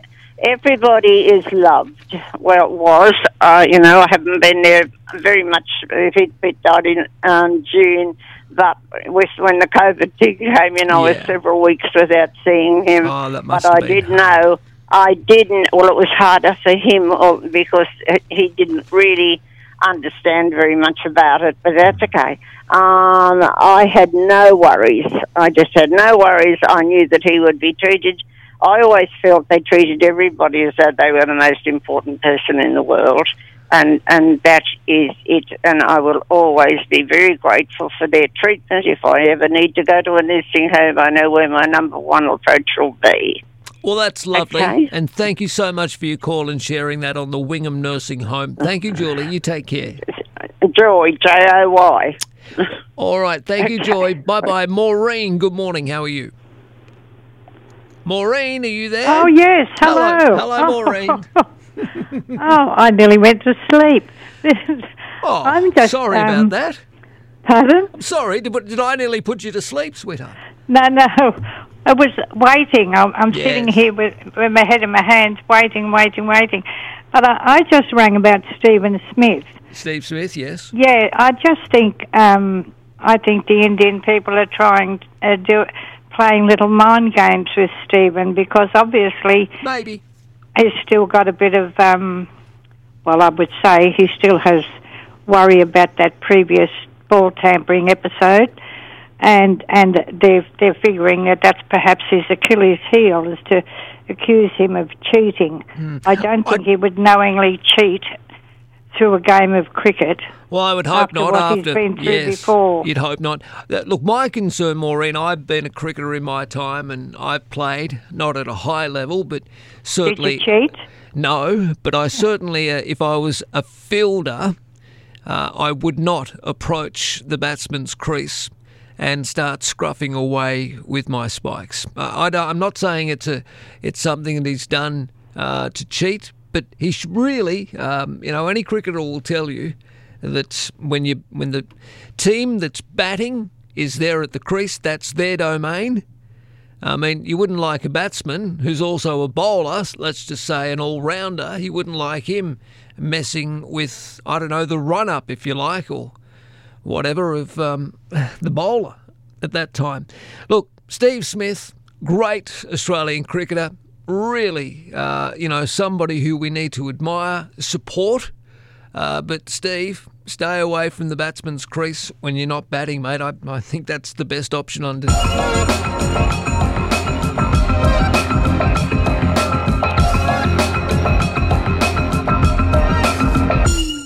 Ron, good morning, mate. Good morning. How are you? All right, thank you. Ronnie, what's on your mind? Uh, well, are you were talking about the eye um, eye care the health minister. Uh, I think you were speaking to. Uh, no, Shadow. I was sp- speaking to the shadow um, minister, who's. Uh, let me just double check. I want to get his detail right. Anyway, I'll come back to that. But yeah, I was talking to the state opposition about eye care this morning. Yes. That's right. And you, you come out with some terrible figures of uh, what they've spent and overspent and et cetera, et cetera. Yeah, the- uh, Daniel well, Mookhey. well, I- it's something I know a little bit about because uh, that's how I started on radio first when I had a problem uh, with my eyes. Right, yeah. certain doctor at a certain hospital. And through the station, I I got the care that I needed, and it was in a, a terrible mess. It was the, the hospital. It was sort of closed. I went there and I, I couldn't get in because it'd been closed for two two years, two and a half Right. years. The, the eye clinic at the Hunter Hospital, and uh, You're not. Told hang on, hang on, hang on. Sorry, Ronnie. You're not confusing eye care as in E I, sorry, E Y E care and I care, the letter I care. I think you might be. Big one, yes. Did you hear me? I can hear you, Ronnie. I think you. I think you're a little confused. I care is the state government's compensation scheme. Anyway, tell me the story about your eye situation. Well, I've got a bad line. You know what? I've got two lines coming through. And I just walked up the road to get a better reception, and then you come in, I can hear you. So I, all I heard was the uh, trouble with the with eye care, and uh, I immediately uh, sort of. Yeah, sort of no, that's that's okay. No, I okay. No, no, not no problem at all. No problem at all. Uh, yeah, Yeah. no, I care is the uh, the the government's compensation uh, scheme for uh, right. frontline workers, and it's been uh, scandal plagued uh, with this mismanagement uh, of funds, etc. But your story on eye care is the one I'm interested in, not in the compensation fund, but your Ah. actual eyes. So what's going on with your eyes, Ronnie?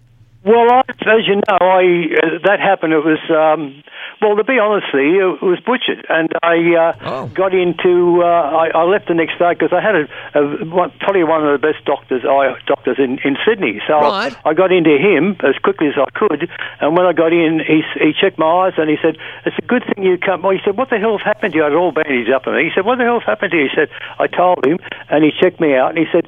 I've got to get you into hospital straight away. You could be blind by the morning. Oh, goodness. Good thing you've come in.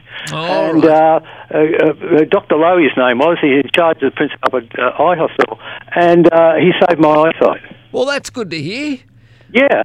You need your And, uh, eyesight. Yeah, and how's yeah, your vision oh, today? oh, that's fabulous. It's not perfect. No. Um, uh, that was the good eye, and the bad eye, because the, the right, uh, other eye had been legally blind for, for some time. But um, the second time I went back, then I got some previous work just in recent years. Yeah. And they brought the right one back a fair bit. Okay. So you can almost see through both of them. It's almost like you've got.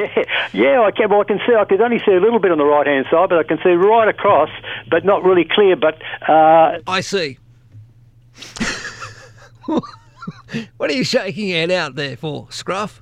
Thank you, Ronnie. It's almost like he's got 2021 vision. Oh. no, no, I know. My, my apologies. That was really bad.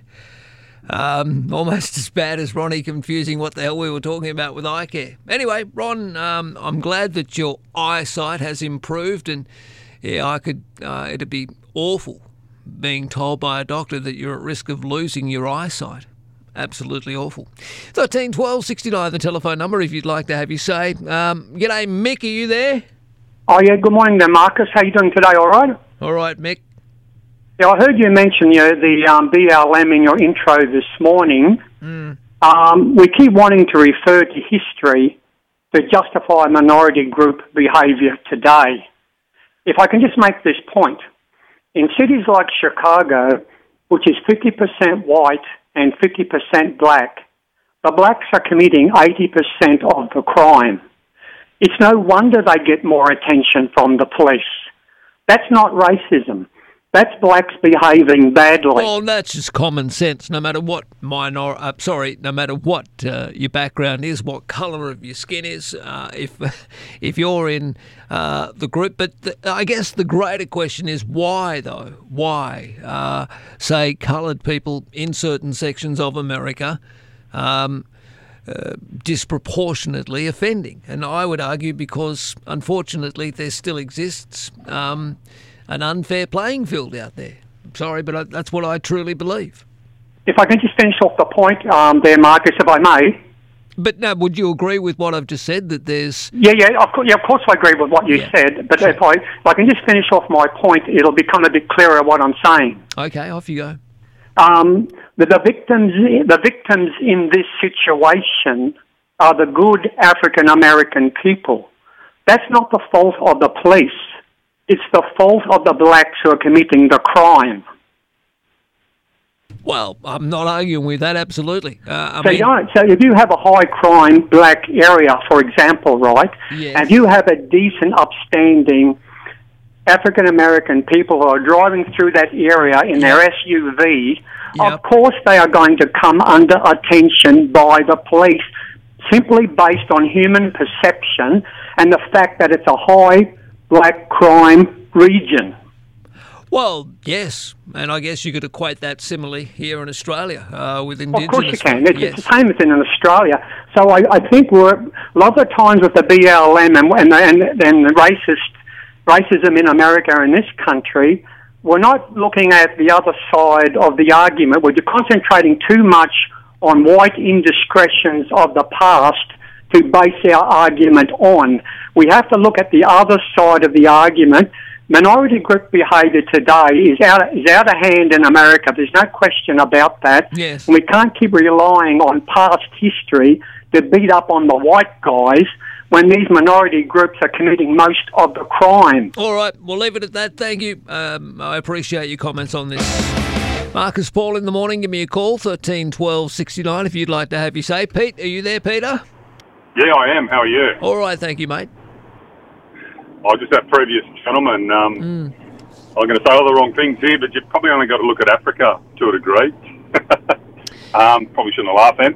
Um, and No, stereotypes, in, stereotypes in general. Stereotypes have been around for a long time, Mm. and they're there for a reason. Um, I know they're a bit black and white, and people can say, "Oh, gee, you're you're a bit mean." Um, and one, one other thing I'll just leave you on, um, just the state of things at the moment. Yeah. I think a lot, a lot of people think they're going to live forever. Well, we you're here once, you're here for a brief time. Yes. And the planet, the planet's a wonderful place. We live in a particularly wonderful part of that planet. We need to look after it so people, the next generation, can have their turn. Absolutely. We don't need to. We don't. We don't need to stamp a, a regime or a, a government thing to, you know, um, burden the next generation with. We're, we're, we have wonderful freedoms we need to protect, and life's good. So let's just keep going down that road. And um, some people, some people are different, you know. And we just got to accept that fact. And uh, when they get called different for being different, there shouldn't be any problem. Well, look, to be honest, so long as it doesn't affect, uh, you know, my life in general, uh, I'm very, very tolerant of, of people who have different opinions and and different uh, outlooks on life and live their life differently. I mean, we are, I think, overall, Australians are extremely tolerant. Um, Oh, you know, absolutely, in a big way. There's some I beautiful people out there. Yep. uh, Globally, there's, you know, I've been fortunate to travel and that, and mate, there's, there's. What's that saying? People are essentially good. Very true. There is a lot of bad ones, and I think a lot of people are getting um, chicken winged up and uh, getting an- anxious and panicky about different things. Just live your life how you see fit. Don't, don't inflict your views too heavily on others. Um, respect other people's opinions, and um, you know, do un- do unto others essentially, and, and enjoy life. Life's good. Watch out, watch out for your mates, and hopefully they'll watch out for you, and we can all get on. sounds good to me. All right, mate. All right, Great mate. call. Appreciate it. Thank Have a you. good day. Yeah, you too. Bye bye. 13 12 69. Uh, Lyle is there on the open line. Lyle, good morning. You there, Lyle? Uh, Lyle didn't hang on. We'll go to Rhonda instead. Hello, Rhonda. Hello. G'day, Rhonda. How are you? Am I talking to Marcus? Uh, let me check. Yes, you are. It's Marcus here. How are you? Ah, thank you so much for taking my call. It's okay. Uh, and I want to thank you for bringing up the subject about aged care. Um, I listened to that 94 year old. Yes. Um, yep, yeah. And uh, I looked after my dad in a nursing home. Yes. I rented a, a, a lot. It's a long story. Mhm. Um, um, Was it difficult? Was it difficult looking after your father? Well, I lived up in the beautiful Tweed area. Yeah. It's gorgeous living up here. And anyway, I got a phone call from my sister that they put my they got power of attorney, and um, they put him in a nursing home. Right. Uh, yeah, and I said, no, no, no. I looked after him up here, and I put him on the plane going back to Mascot. Put him in the, know, Okay, so you looked after him, uh, and uh, what? Um, Okay, he got put in a nursing home from my sisters. I would have looked after him up here. Um, so when I found out he was in a nursing home, Um, I packed the suitcase at Cabarita, like Kingscliff, Tweed Coast. Right. And um, then I flew down to. No, no, I got a train. A train. okay. I, I live in the pension. Okay. And um, and then I got a train and to Bomaderry, Nowra. Yeah. And I got to Bomaderry and I said, "Oh, where's Culburra Beach? I need to get to Culburra Beach." Right. Well, that's the nursing home he was at. And I got there on the Friday. Only with a suitcase. My ki- my six adult children up here and knew I was going there. He looked there just. Anyway, he had the biggest smile on his face. Oh, got I bet there. he did. I bet he did. Oh. Look, at, at the end of the day, uh, people uh, who are in nursing homes, uh, even if they happen to be there for, you know, for the rest of their days, uh, they are all they are always going to be overjoyed when they have family members visit. Uh, I remember getting there with a purple suitcase, and I still got that purple suitcase. Yeah. And he said, I said to him, I'll be there Friday. Yeah. And, and um, yeah, a smile on his face. Uh, well, you remember that smile and you cherish those moments you had uh, with your dad. And I thank you for the call. We got there, I think, eventually. Neil, good morning. Good morning, Marcus. How are you? I'm okay, Neil. What's on your mind, mate? Uh, Well, I'm a builder. I've been a builder all my life. I'm 82 years of age.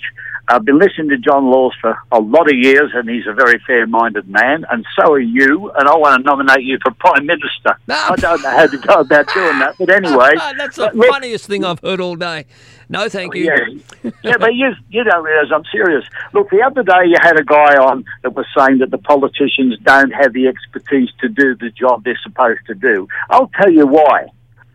When the uh, the insulation came in and ceilings, I'd had mine done about twelve months before, and it cost me, I think, uh, eighteen hundred dollars. I had a guy come round that knew nothing about the building industry. I've had a building license all my life, and he said, "Oh, I want to give you a quote on the government." He quoted me forty two hundred dollars. I said, "Listen, mate, it's already been done." And it was, I, I, I said, "Why are you so dear?" Oh, he said, "I'm just putting the government subsidy on there." Uh, yeah. I said, "Well, bugger off." Excuse my language. No, and so you should have. I mean, that whole uh, pink No, bats look, debacle. it was it was brought about by the Labor Party. Now, I, I'm not a political person. I think the Labor Party and the Liberal Party are very similar. Uh, but the, the thing is, they make decisions, they don't follow them through. That should have been followed through by some ex, ex, people with expertise to make sure the prices were right and the job was doing properly. You may recall a couple of young kids got electrocuted They did, it. yeah, and we yeah, had they had no knowledge, you Yep. know. young So men I- I- dying in I- rooftops. Yeah, but but anyway, Marcus, look, I, I think you're very fair-minded. I've been Thank you, listening to John as long as he's been on the radio, and I'm listening to you, and you're doing a wonderful job, mate. Oh, that's very kind of you, and thank you, Neil. Appreciate it. Look, uh, that whole incident regarding pink bats and uh, young blokes who are obviously well out of their depth and underqualified to be doing the work. Um, you know, I don't want to go into too much detail, but I mean, I think that's something that's sadly uh, will follow and haunt then Prime Minister Kevin Rudd for the rest of his days. It was a brain fart, and it really didn't do much at all, apart from making a few people some extra money. Some people did quite well out of it, but we lost lives, and I think it overall was a waste, a waste of taxpayer money. Okay, uh, the latest news, sport, and weather coming up. Then we're back for the final hour this morning. My telephone number thirteen twelve sixty nine. Broadcasting live from the Grant Goldman studio. You're listening to Marcus Paul. Somebody who knew Grant better than almost anybody is his son. Dad would be proud, man. Doing a great job. Thanks very much. Appreciate it. This is Marcus Paul in the morning. All right, look, we've got something a little special coming up on our breakfast program on Friday.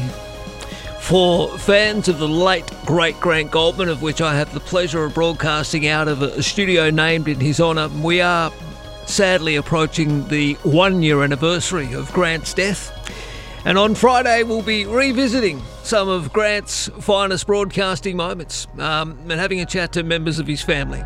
So I know that will please a number of uh, 2SM listeners that have followed uh, the late, great Greg Goldman. uh, throughout his career. So I look forward to that. That's happening on Friday morning.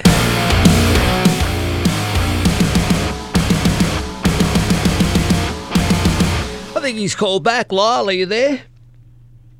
Lyle. okay. All right, Lyle. Um, you get one more shot.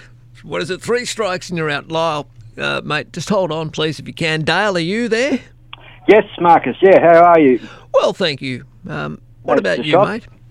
I'm well, thanks, Marcus. Yeah, good. Um, Marcus, I'm just ringing up in relation to uh, you were speaking to some muppet there from about iCare. Um, um, Hang on. Yeah, very S- interesting. Sorry, Um, did you say mate, some Muppet? Sorry, Did you, you didn't say some Muppet, did you? I did actually, mate. Yes. Why? yeah. Why? Why would you call Why? Daniel because Mookhey a I'm mu- actually sp- I've just spent uh, the best part of three and a half years going through workers' compensation and so forth, right, right from the beginning to the very end. Yeah.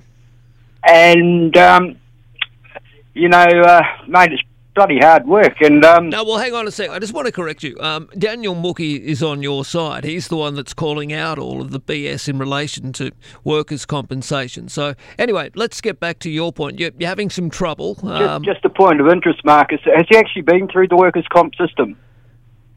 Yeah, but he's he's supporting a better, faster resolution process, and he's also um, campaigning against the misuse of funds by iCare itself. I mean, Mm. he's he's one of the whistleblowers on this. He's he's from the state opposition. He's got nothing to do with iCare itself, apart from trying to keep the state government and the treasurer Dominic Perrottet to account, which is what we should be doing. Well, that's correct, but um, I, I, I believe myself personally it's such a conflict of interest between the bottom end where people are bent, broken, and bruised, and Yeah. the top end where the shareholders are. Mate, there's a hell of a gap there, and there's a lot of people that are really hurting in that gap. And um, Oh, I agree with you.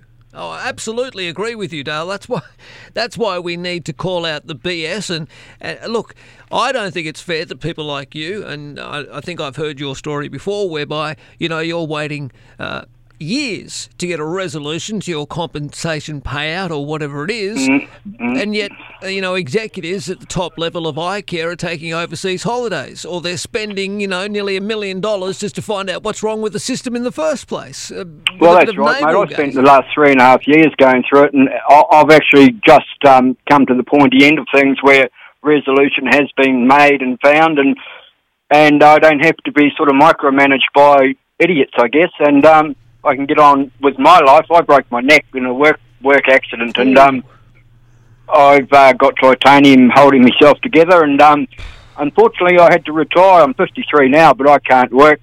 Uh, you know, from now till retirement. But what happened, mate? If you, if you don't mind me asking, what happened? I uh, I uh, had a four metre fall and uh, ended up landing on something soft, which was me bloody head, and um, I uh, fractured uh, C four five six vertebrae, and um, you virtually got to, you know, um, what's the word? You've got to uh, d- not display. You've got to present, um, you know, like pretty bashed up before things get, I guess, identified. And of course, clearer things are, the, the less people want to see of it. So, you know, I'm lucky I had a physical, uh, I got a disability out of it, but that's beside the point. But I'm fortunate that I got a physical, uh, something that can be seen rather than these poor, poor, uh, you know, I won't say poor people, but these people that are just battling like hell because of, I won't call it a mental illness, it could be an unhealthy mind, it could be a life adjustment, anything. But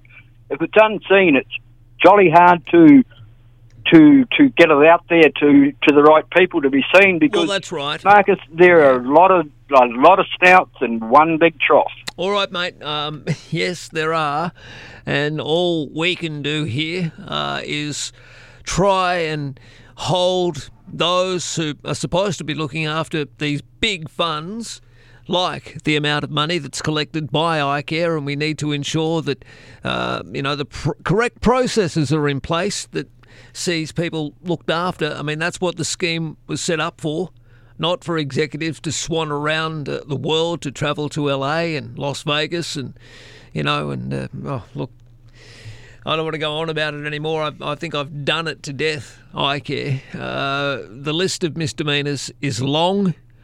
Uh, just do a Google search on the drama with iCare, and you'll you'll shake your head. That's you know. I've almost got a headache because I've talked about this and talked about this for the last three to four months. Ever since uh, there were changes at the top, which the treasurer Dominic Perrottet, it's his baby. Um, you know, they. I would hate to think that this new regime that's in charge of iCare are the ones behind this nearly $1 million spend on navel gazing. I would really hope to hell that that's not the case. If it is, it would appear that lessons have not been learnt.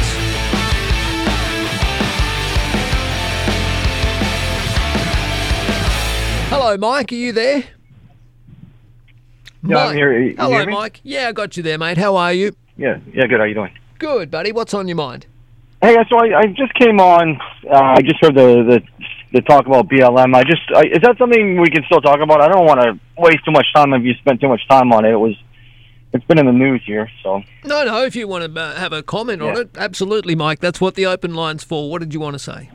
yeah. I, I mean, I just I, I heard the news at the top of, top of the hour, and it basically said that the um, that all lives matter is somehow equated to the alt right, and I think we have to be careful with frames. I mean, I've I've, we could just as easily say Black Lives Matter is associated with, you know, the alt left or whatever. So I, I see a lot of games being played with framing, and and I think we have to be careful in terms of the assumptions. I don't know anyone that's ever said Black Lives don't matter. I think it's also a straw man. I mean, I, I just want to share this with you as an American that's that's lived here for a while. I, Sure. I see these games with information. Sorry. Yep, I understand. yes. Yeah, so it just concerns me, like over here, that I'm seeing the same type of framing. I mean, we all care about everybody, but for some reason, if you say all lives matter, that doesn't mean the frame is the other way. And this, the second thing I wanted to bring up to you was, um, if you actually did a search on Google Trends for Black Lives Matter, I noticed this after Hillary Clinton lost back in um, uh, 2016 that, that the Black Lives Matter searches for Google in Google Trends, they just you could just see it's a rep, it's basically to show how how much interest there is by in the population of a certain topic. But Yes. that dropped dramatically in early 2017. I turned over, turned to my friend here and I said, he's an Australian. I said, mm. I, I wonder if this was just used to get mobilize votes. He thought it was a bit of a conspiracy. BLM went dead for al- almost three and a half years. And then if you do the Google Trend search, you see I saw it in May, and I said, "What's go- what's going on with all this racial agitation?" And then BLM spiked again this year, right before the election. I I think we have to be careful about how how there, there's the people in, in power that that use manipulate information are very savvy. Well, That's absolutely. all I wanted to share with you. No, Yeah. I look. I know the point you're trying to make. You're absolutely right. I mean, the news Yep. cycle and the agenda and uh, and issues that are contentious between you know the divides of politics are often brought up and used in election campaigns. No, you're absolutely 100% right. And it's used by both the, you know, one side of politics and the other. I don't like the terms left and right, but I mean, you used it. But uh, look, again, uh, it's not unique to America, and I think it's quite clear that it happens here in Australia as well. All right, got some breaking news in relation to COVID 19. New South Wales has recorded one new locally acquired case of COVID in the last 24 hours. That's to 8 o'clock last night. Six cases were also recorded in return travellers, bringing the total number of COVID 19 cases in New South Wales since the start of the pandemic to 4,852. There were 20,664 tests reported to 8pm last night. Uh, that's a big jump from the previous day's total of 14,700 tests. Now, of the seven new cases reported to 8 o'clock last night, one locally acquired case is linked to the Berala cluster and is a close contact of previously reported cases. There are now 28 associated with this cluster in Berala in Sydney. Now, six of the newbies are returned travellers. Genomic testing on the case diagnosed with COVID 19 after presenting to the Mount Druitt Emergency Department on Saturday shows that this case is linked to the Berala cluster. Investigations continue to establish how the infection could have been acquired. Now, contacts of these cases have been tested and are all negative to date, which is good news. And of course, further contact tracing testing is underway. New South Wales Health say in a statement here to the program they would like to thank everyone who's come forward for testing and continues to urge anybody in the state of New South Wales who even has a mild cold or flu like symptom, such as a cough, sore throat, headache, fever, or a runny nose, to isolate immediately and, of course, get a COVID 19 test.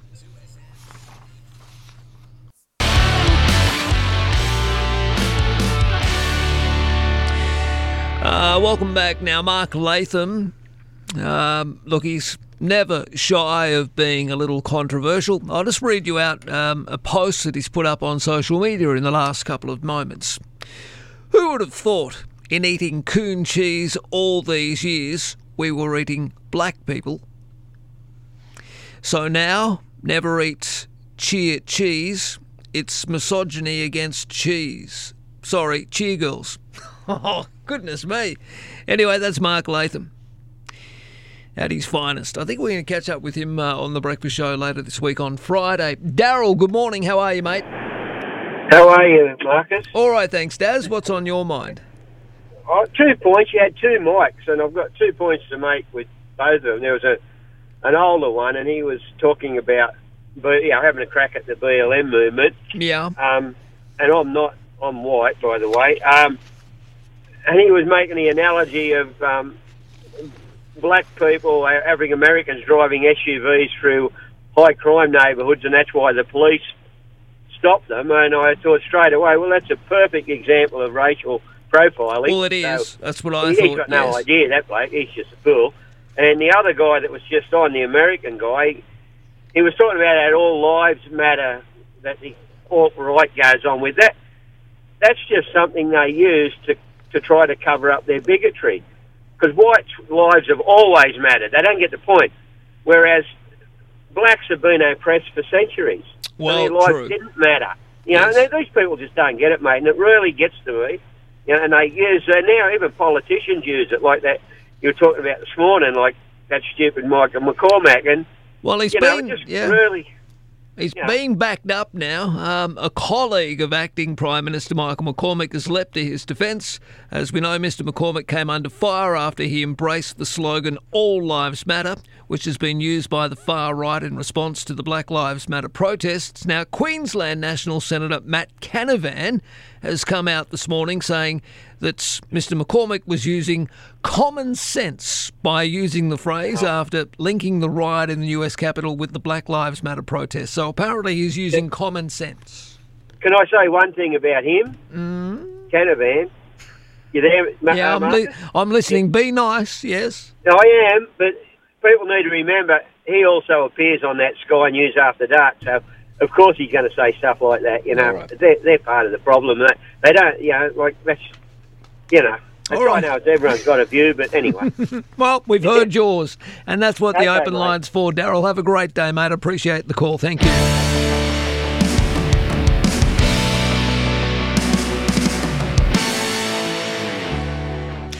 All right, now the federal government has been deliberating on the planned increase to superannuation, which is due to rise from 9.5% to 12.5% by 2025. But the planned reforms have been met with mixed reactions from both sides of government and, of course, the $3 trillion superannuation sector.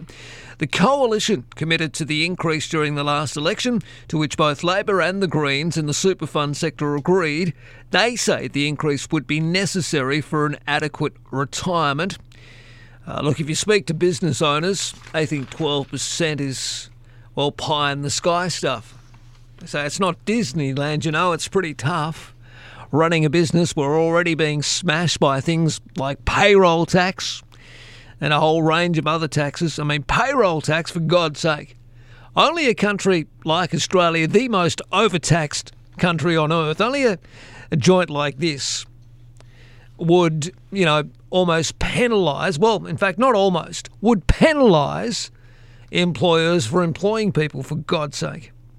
Anyway, It is a contentious issue, and of course, business owners would rather it stays exactly where it is. So the government is now negotiating a new opt in style plan. The Morrison government's considering giving workers the choice of either putting more money into their pockets or instead putting it into superannuation accounts. The plan hasn't been introduced into Parliament just yet, but government sources have apparently told the Herald the scheme might involve increasing the guarantee to 10%. Maybe business owners might be happy with the 0.5% of an increase rather than getting it all the way up to 12% by 2025. Uh, the option will then give individuals a choice whether they either put the remaining 2% in their super funds or take it home, as in take home pay. Anyway, there'll be more on that. There'll be more negotiations.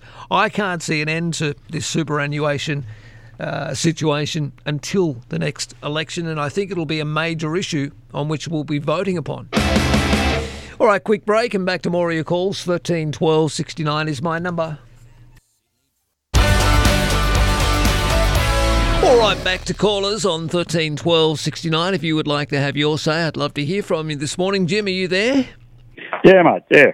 Hi, Jim. Um, uh, I'd like to take exception to uh, the words you expressed about the uh, comments of the Prime Minister regarding people uh, on unemployment benefit. Uh, Uh, the acting Prime Minister, Michael McCormack, yes. okay, okay, the acting Prime Minister, yeah. Um, it seems that uh, there are a lot of people that are willing to uh, to stay on uh, unemployment benefits and uh, make no effort to get a job. Um, and uh, mostly, I'm not talking about the ones that uh, have been forced into unemployment by the current COVID price, crisis, but you know there are many that just simply don't want a job, and there is no thought whatsoever of moving to the country to to pick fruit or whatever, regardless of uh, how much uh, they are coerced by giving more money and so forth. They just simply don't budge. So uh, yeah, I, I, I agree with what he's saying, and I think that we look like the laughing stock of the world by in trying to coax people to come to our country to to pick. Uh, Crops in the rural sector when people are sitting in town on the dole and not budging. Well, that's true. And look, I appreciate the point you're trying to make, Jim, and I understand it completely. Uh, I, I just, I suspect Mr. McCormack probably should have worded it a little different because he's opened himself up to, I think, understandable criticism.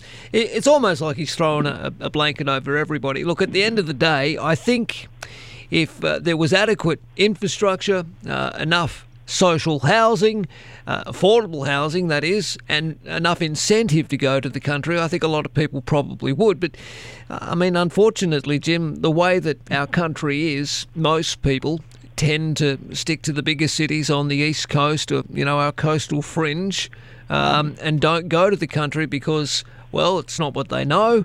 They don't have family there. There's no connections there. There's no support network. There's a whole range of other uh, things that will lead to people not going. And, and also, as well, what we need to keep in uh, mind, Jim, of course, that this is seasonal work. I mean, would you uproot your entire life to go for a job that might last three months? If you're lucky, Well- you might get 20 bucks an hour, if that.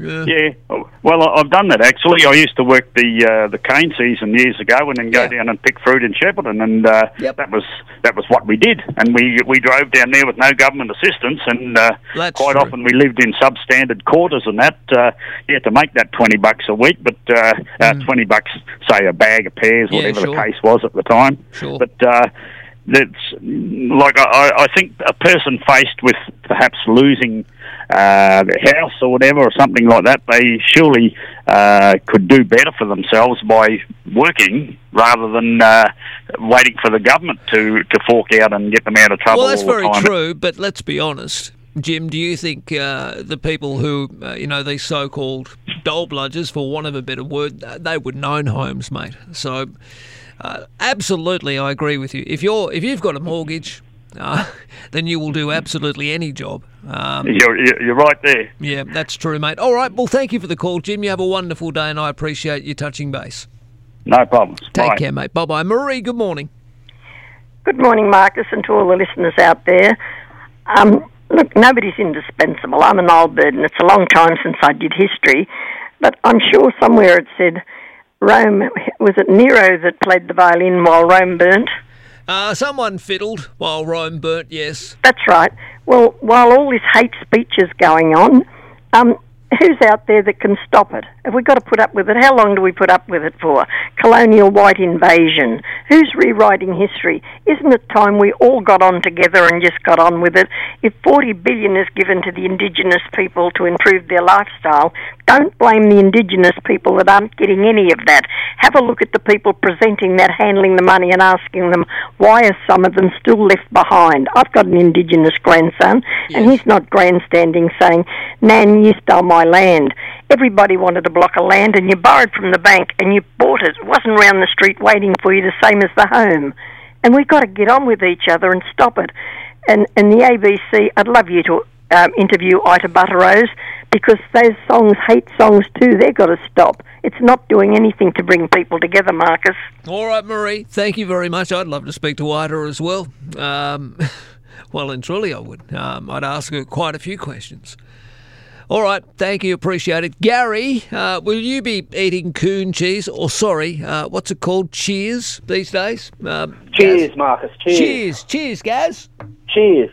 Hey, mate, I'm just wondering, what are we going to do with all the atlases now? In uh, in Australia, we've got about 25 towns that start with that name. Yeah, well, that's true. So, what, we got to change all those? No, of course not. Uh, Well, I mean, it's crazy. Yeah. Even this is, I mean, the man was American to start with. I know, I know. I look, it's a they're a private company. They can do Yeah. what the hell they like, and if if people if you're that upset by it, then don't eat. Cheers. And, and another thing, Marcus, look, I've been to two, well, two communities in Australia that are Aboriginally run, and um, both are called Arakoon. Well, there you go, Arakoon. You know, and they've got no problem with it, mate. I think people have just got to be stopped being snowflakes and precious, Mm. and let's get on with it, mate. Like, we've got much more to worry about than this rubbish about literally crap. All right, mate. Well said. Um, I agree. Uh, let's talk about the real issues that matter, like aged care, in my opinion. Janet, good morning. How are you? I'm fine, thank you. How are you today? Well, sweetheart, what did you want to say? Um, just a couple of points with the with the um, data that you're quoting. The, um, does that break down to a percentage of what is caused, what what is perpetrated by workers against the actual residents in the in the facilities? Uh, you're talking about the um, um, The the assaults that occur in the aged care facilities. I haven't. I haven't broken it down completely, but I can, and I can probably do that tomorrow. Uh, look, the, the yeah, the- statistics. The, reason I the Yeah. reason I mention that is is that a lot of people who have dementia, depending on the type of dementia they have, do actually have tendencies for um, for violence.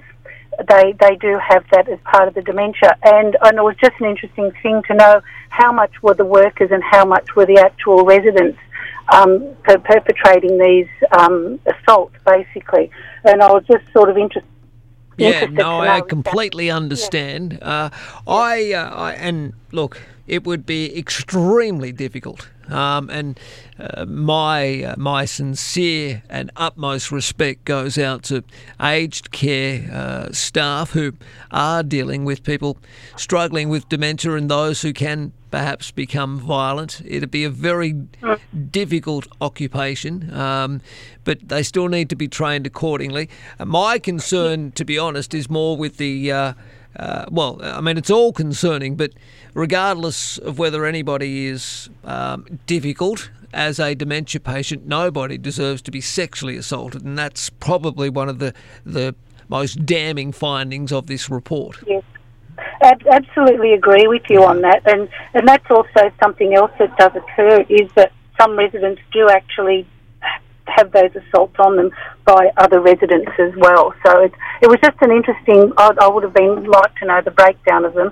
The other thing I just wanted to mention in the aged care is that um, I know going back a ways, somebody mentioned that one of their loved ones had to wait for half an hour to go to the toilet, and that Yes. the ratio of workers to residents is so low that sometimes you can't get from one to another within that 30 minute time frame.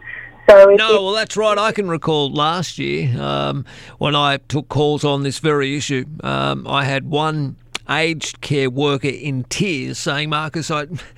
Oh, I feel desperately um, sad. I don't get the time. They give me 20 odd minutes to do this. 20 minutes in order to, you know, to uh, to wash, change, and Uh-huh. feed uh, half a dozen um, residents in a, Yeah. an aged care home. I mean, that's just ridiculous. They need greater support, and it needs to start at the top. Thank you for the call.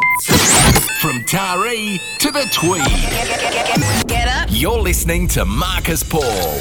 Call Marcus now, 13 12 69. All right, I think this is the third time we're going to try this. Lyle, are you there? Good morning, mate. Oh, there you are, Lyle. How are you? I'm very good. Excellent. You d- listen, you're doing a wonderful, you're doing a wonderful job there, right? Thanks, Now, I want to tell you, I want to tell you something about this cheese, right? Yes, cheers. Because I'm allowed, to, I'm allowed to speak on the cheese because I am an Aboriginal, right? Okay. I, I don't care what they call it. It's still beautiful, right? Hmm, it's lovely. And uh, you know, being an Indigenous pe- person like I am, mate, like I, t- like I told the other announcers, mate, I, I may be black, I don't care. You're white, but we all bleed red, right? And you can't get away from that. That's very true. Very true, Lyle. Thank you for the call, mate. I do appreciate it. Quick break, and we're back with more of your calls. And I've got a stack of emails that I'm going to try and get through before the end of the program as well. Come up the dial and give us a trial. Marcus Paul in the morning. All right, welcome back. Um, before I go to Graham, uh, I've just got a couple of emails coming through. MP in the morning at 2smsupernetwork.com. Dennis says, Marcus, in defence of the then Labor government who instigated pink bat insulation, I wish to clarify something an earlier caller said. The problem was the companies who had the contracts to install the pink bats then subcontracted them out to ex- inexperienced people who were not trained, especially who did not understand occupational health and safety. This resulted in four deaths. Now, what about culpability regarding Scott Morrison over more than 2,000 deaths in relation to robo-debt? ScoMo was treasurer under Malcolm Turnbull, and they automated the mail out of hundreds of thousands of letters telling unsuspected people that they had owed the government money. Look, we know what it's all about, robo-debt, but still. Uh, these two were told that it may well be illegal, yet they went ahead with it. Why is Scott Morrison not held accountable? Dennis. Well, that's a, you know, yes, that's a good debate to be had. Caleb, good morning to you. Caleb up there on the Gold Coast. Caleb said when you get taxed $300 a week and it goes to a bloke on Centrelink, you should get a little flyer in the mail updating you on how he's travelling, like when you sponsor a kid on World Vision. Hope you're well. Thank you, Caleb. Even though you want to call yourself Larry from Doonside, I know where you're from. Caleb, you're up there on the Gold Coast, you lucky fella. Uh, Craig, regarding Daryl. Good morning, Marcus. You just had good old Daryl on peddling his left wing rubbish. Or do we need to go with the whole left right thing? I'm going to do an explainer on this one day that hopefully will stop us using these terms. But anyway, um, okay, you don't like the fact that Daryl calls, or Daryl is not happy with Sky After Dark. Good old Daryl obviously gets all his information from the ABC, says Craig. And if he calls Sky Sky After Dark, then he should realise that the ABC is ABC 24 7. Kind regards, Craig. ah, well, it is called Sky After Dark, isn't it? That's what they refer to their programming as. And Greg says, Marcus, regarding fruit picking, where do you think most of the crop pickers for Southern California come from? Mexico? Australia is no different to most other countries.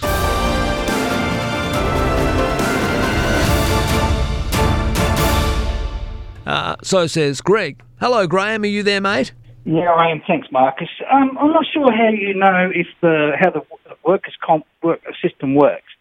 iCare um, um, are responsible for the insurance companies who look after the particular clients who've been injured by work workers' um, um, injuries. Yes. I, I I had from L L one down to S one all smashed. I fell seven metres on my backside Goodness. and and smashed the whole bloody lot. I'm lucky I'm walking. Now, the the the, uh, the insurance company send you off to doctors to, to get reports to see if you're capable of working or whatever. So the insurance company's been directed by iCare, obviously, to do shop, doctor shopping. They'll bring doctors in, um, and obviously with a bit of a kickback. I'm not sure how it's done, either by fly-by points or something like that, Mm. and they get the reports they want. Yeah, well, that's what uh, I was discussing earlier um, in the uh, in the interview that I had. I mean, that was one of the allegations and one of uh, the proven things that was happening in the. Um, uh, the report that was done at arm's length, the independent report into iCare. Yes, there's a lot of dodginess going on with doctors. Can I, or can I make my state? Uh, one particular insurance company flew this particular doctor down from Brisbane for my own um, uh, assessment. This doctor t- turned around and he said, "No, this bloke doesn't need surgery, but all my discs were popped out and me uh, S1, I don't know you Oh. know, the sacroiliac was all smashed. No, he doesn't need surgery. It's not going to benefit him at all." But this doctor had been on Medicare fraud, uh, fraud charges. He had been on the death, miscellaneous death of a of a, one of his patients. He just let die. Didn't didn't even worry about what she wanted, um, and it's well documented on the internet. Yeah. Um, and this is the sort of doctors they're getting. Another doctor who also said I didn't need surgery, he um, he actually went to uh, had to be in court for uh, um, you know slagging off other doctors. Right. I can't think of the word that what they what they use it for now, but yeah. So this is the sort of doctors that they are getting to do these reports. Yes, not that's all. why- Yeah, okay, not not all reports, but of course that's uh, well. You're right. Uh, I mean, you're giving me some uh, your own personal experience, which Hmm. really backs up the claims that have been made by Daniel Mookhey. Well, n- in fact, no, not the claims made by the state opposition. I mean, some of the, the uh, actual facts that have been proven in the independent report into iCare. The whole thing's a bloody mess.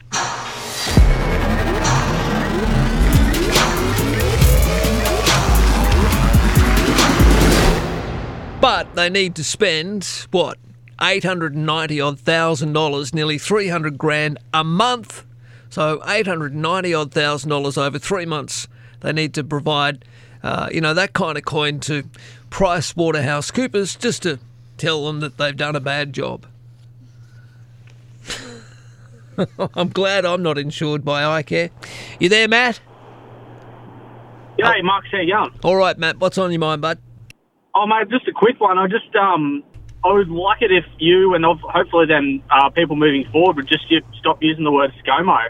Um, right. Why? I feel like it just keeps playing into his marketing campaign Oh, and his okay. name and the Daggy Dad. I feel like Mm. if people can stop doing that and just call him Scott or Scott Morrison or whatever, I think that, yeah, he's definitely named that to try and just appeal to people. And it sounds like a fun nickname and he's a cool guy, but I mean, most of the things he does aren't really that cool or helpful or nice to majority of the population. So I think that, yeah, if we can change people's uh, views, I think that might help in the long run of just making the current country maybe a better place. All right, I'll try and stop referring to him as um, ScoMo. That'll be the last time I do it, at least for today anyway, mate. Thank you.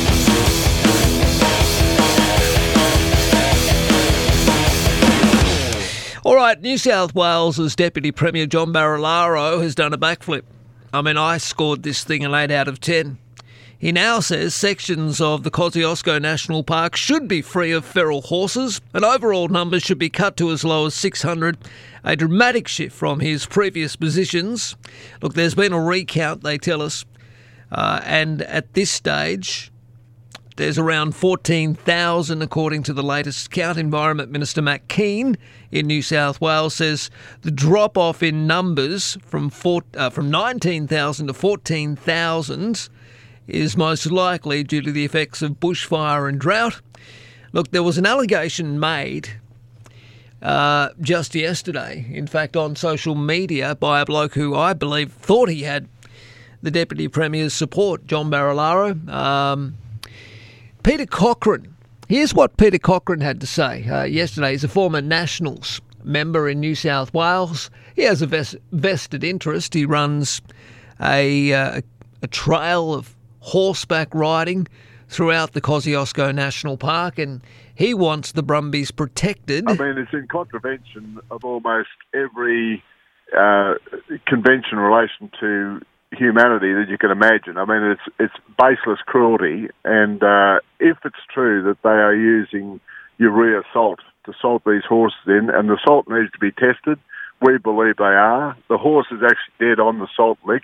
And this is a salt lick created in order to attract horses into a place where they can trap them. It is a place that's been used by the National Parks and Wildlife Service to trap horses in the past. Uh, the horse was dead right on the site, right on the salt. So it wasn't as though it was uh, some misadventure in some other place. And uh, it's almost conclusive evidence that, to us that they are using urea salt. And whether this is accidental or not, and I suspect it's not, uh, then there, there needs to be action. I, I'd be asking where the hell is Matt Kean and, and Peter Garrett apparently recently endorsed the actions of the Invasive Species Council in their action up here, and I, I'd I'd call on the minister uh, now to conduct an immediate investigation, and we need some independent uh, investigators to be part of that to conclude whether or not there's urea salt being used, whether this is a deliberate attempt by the National Parks and Wildlife Service to poison the horses, whether this is the policy of the New South Wales Liberal Party.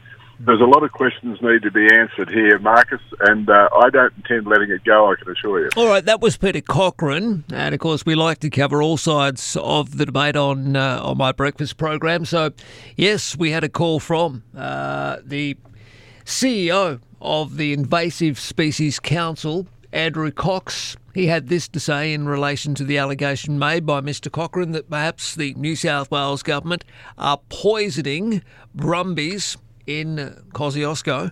Look, I totally reject the suggestion that the National Parks and Wildlife Service in any way deliberately poison horses. There's trap sites there, they have salt licks to encourage horses to come to the site. They don't poison the horses. The traps have not been used the last few weeks because they've, they've been shut down over school holidays. Sure. They've been trapping over the last six months, and there's hardly any horses to actually trap. Um, look, there's a growing, there's a problem in the park. There's a growing horse population. Um, thanks to Peter Cochran, there's been pretty much uh, go slow or no action at all on these growing numbers of horses, and there's over you know, 15, 20,000 horses in the park and they're growing. So, of course, there's going to be some dead foals naturally. And the fact that one was attracted to these salt licks and died there, I don't think you can blame the Park Service on that. Yeah, it's a contentious issue, uh, one we might get our teeth into tomorrow on the program. Breakfast with Marcus Paul. Call Marcus now, 13 12 69.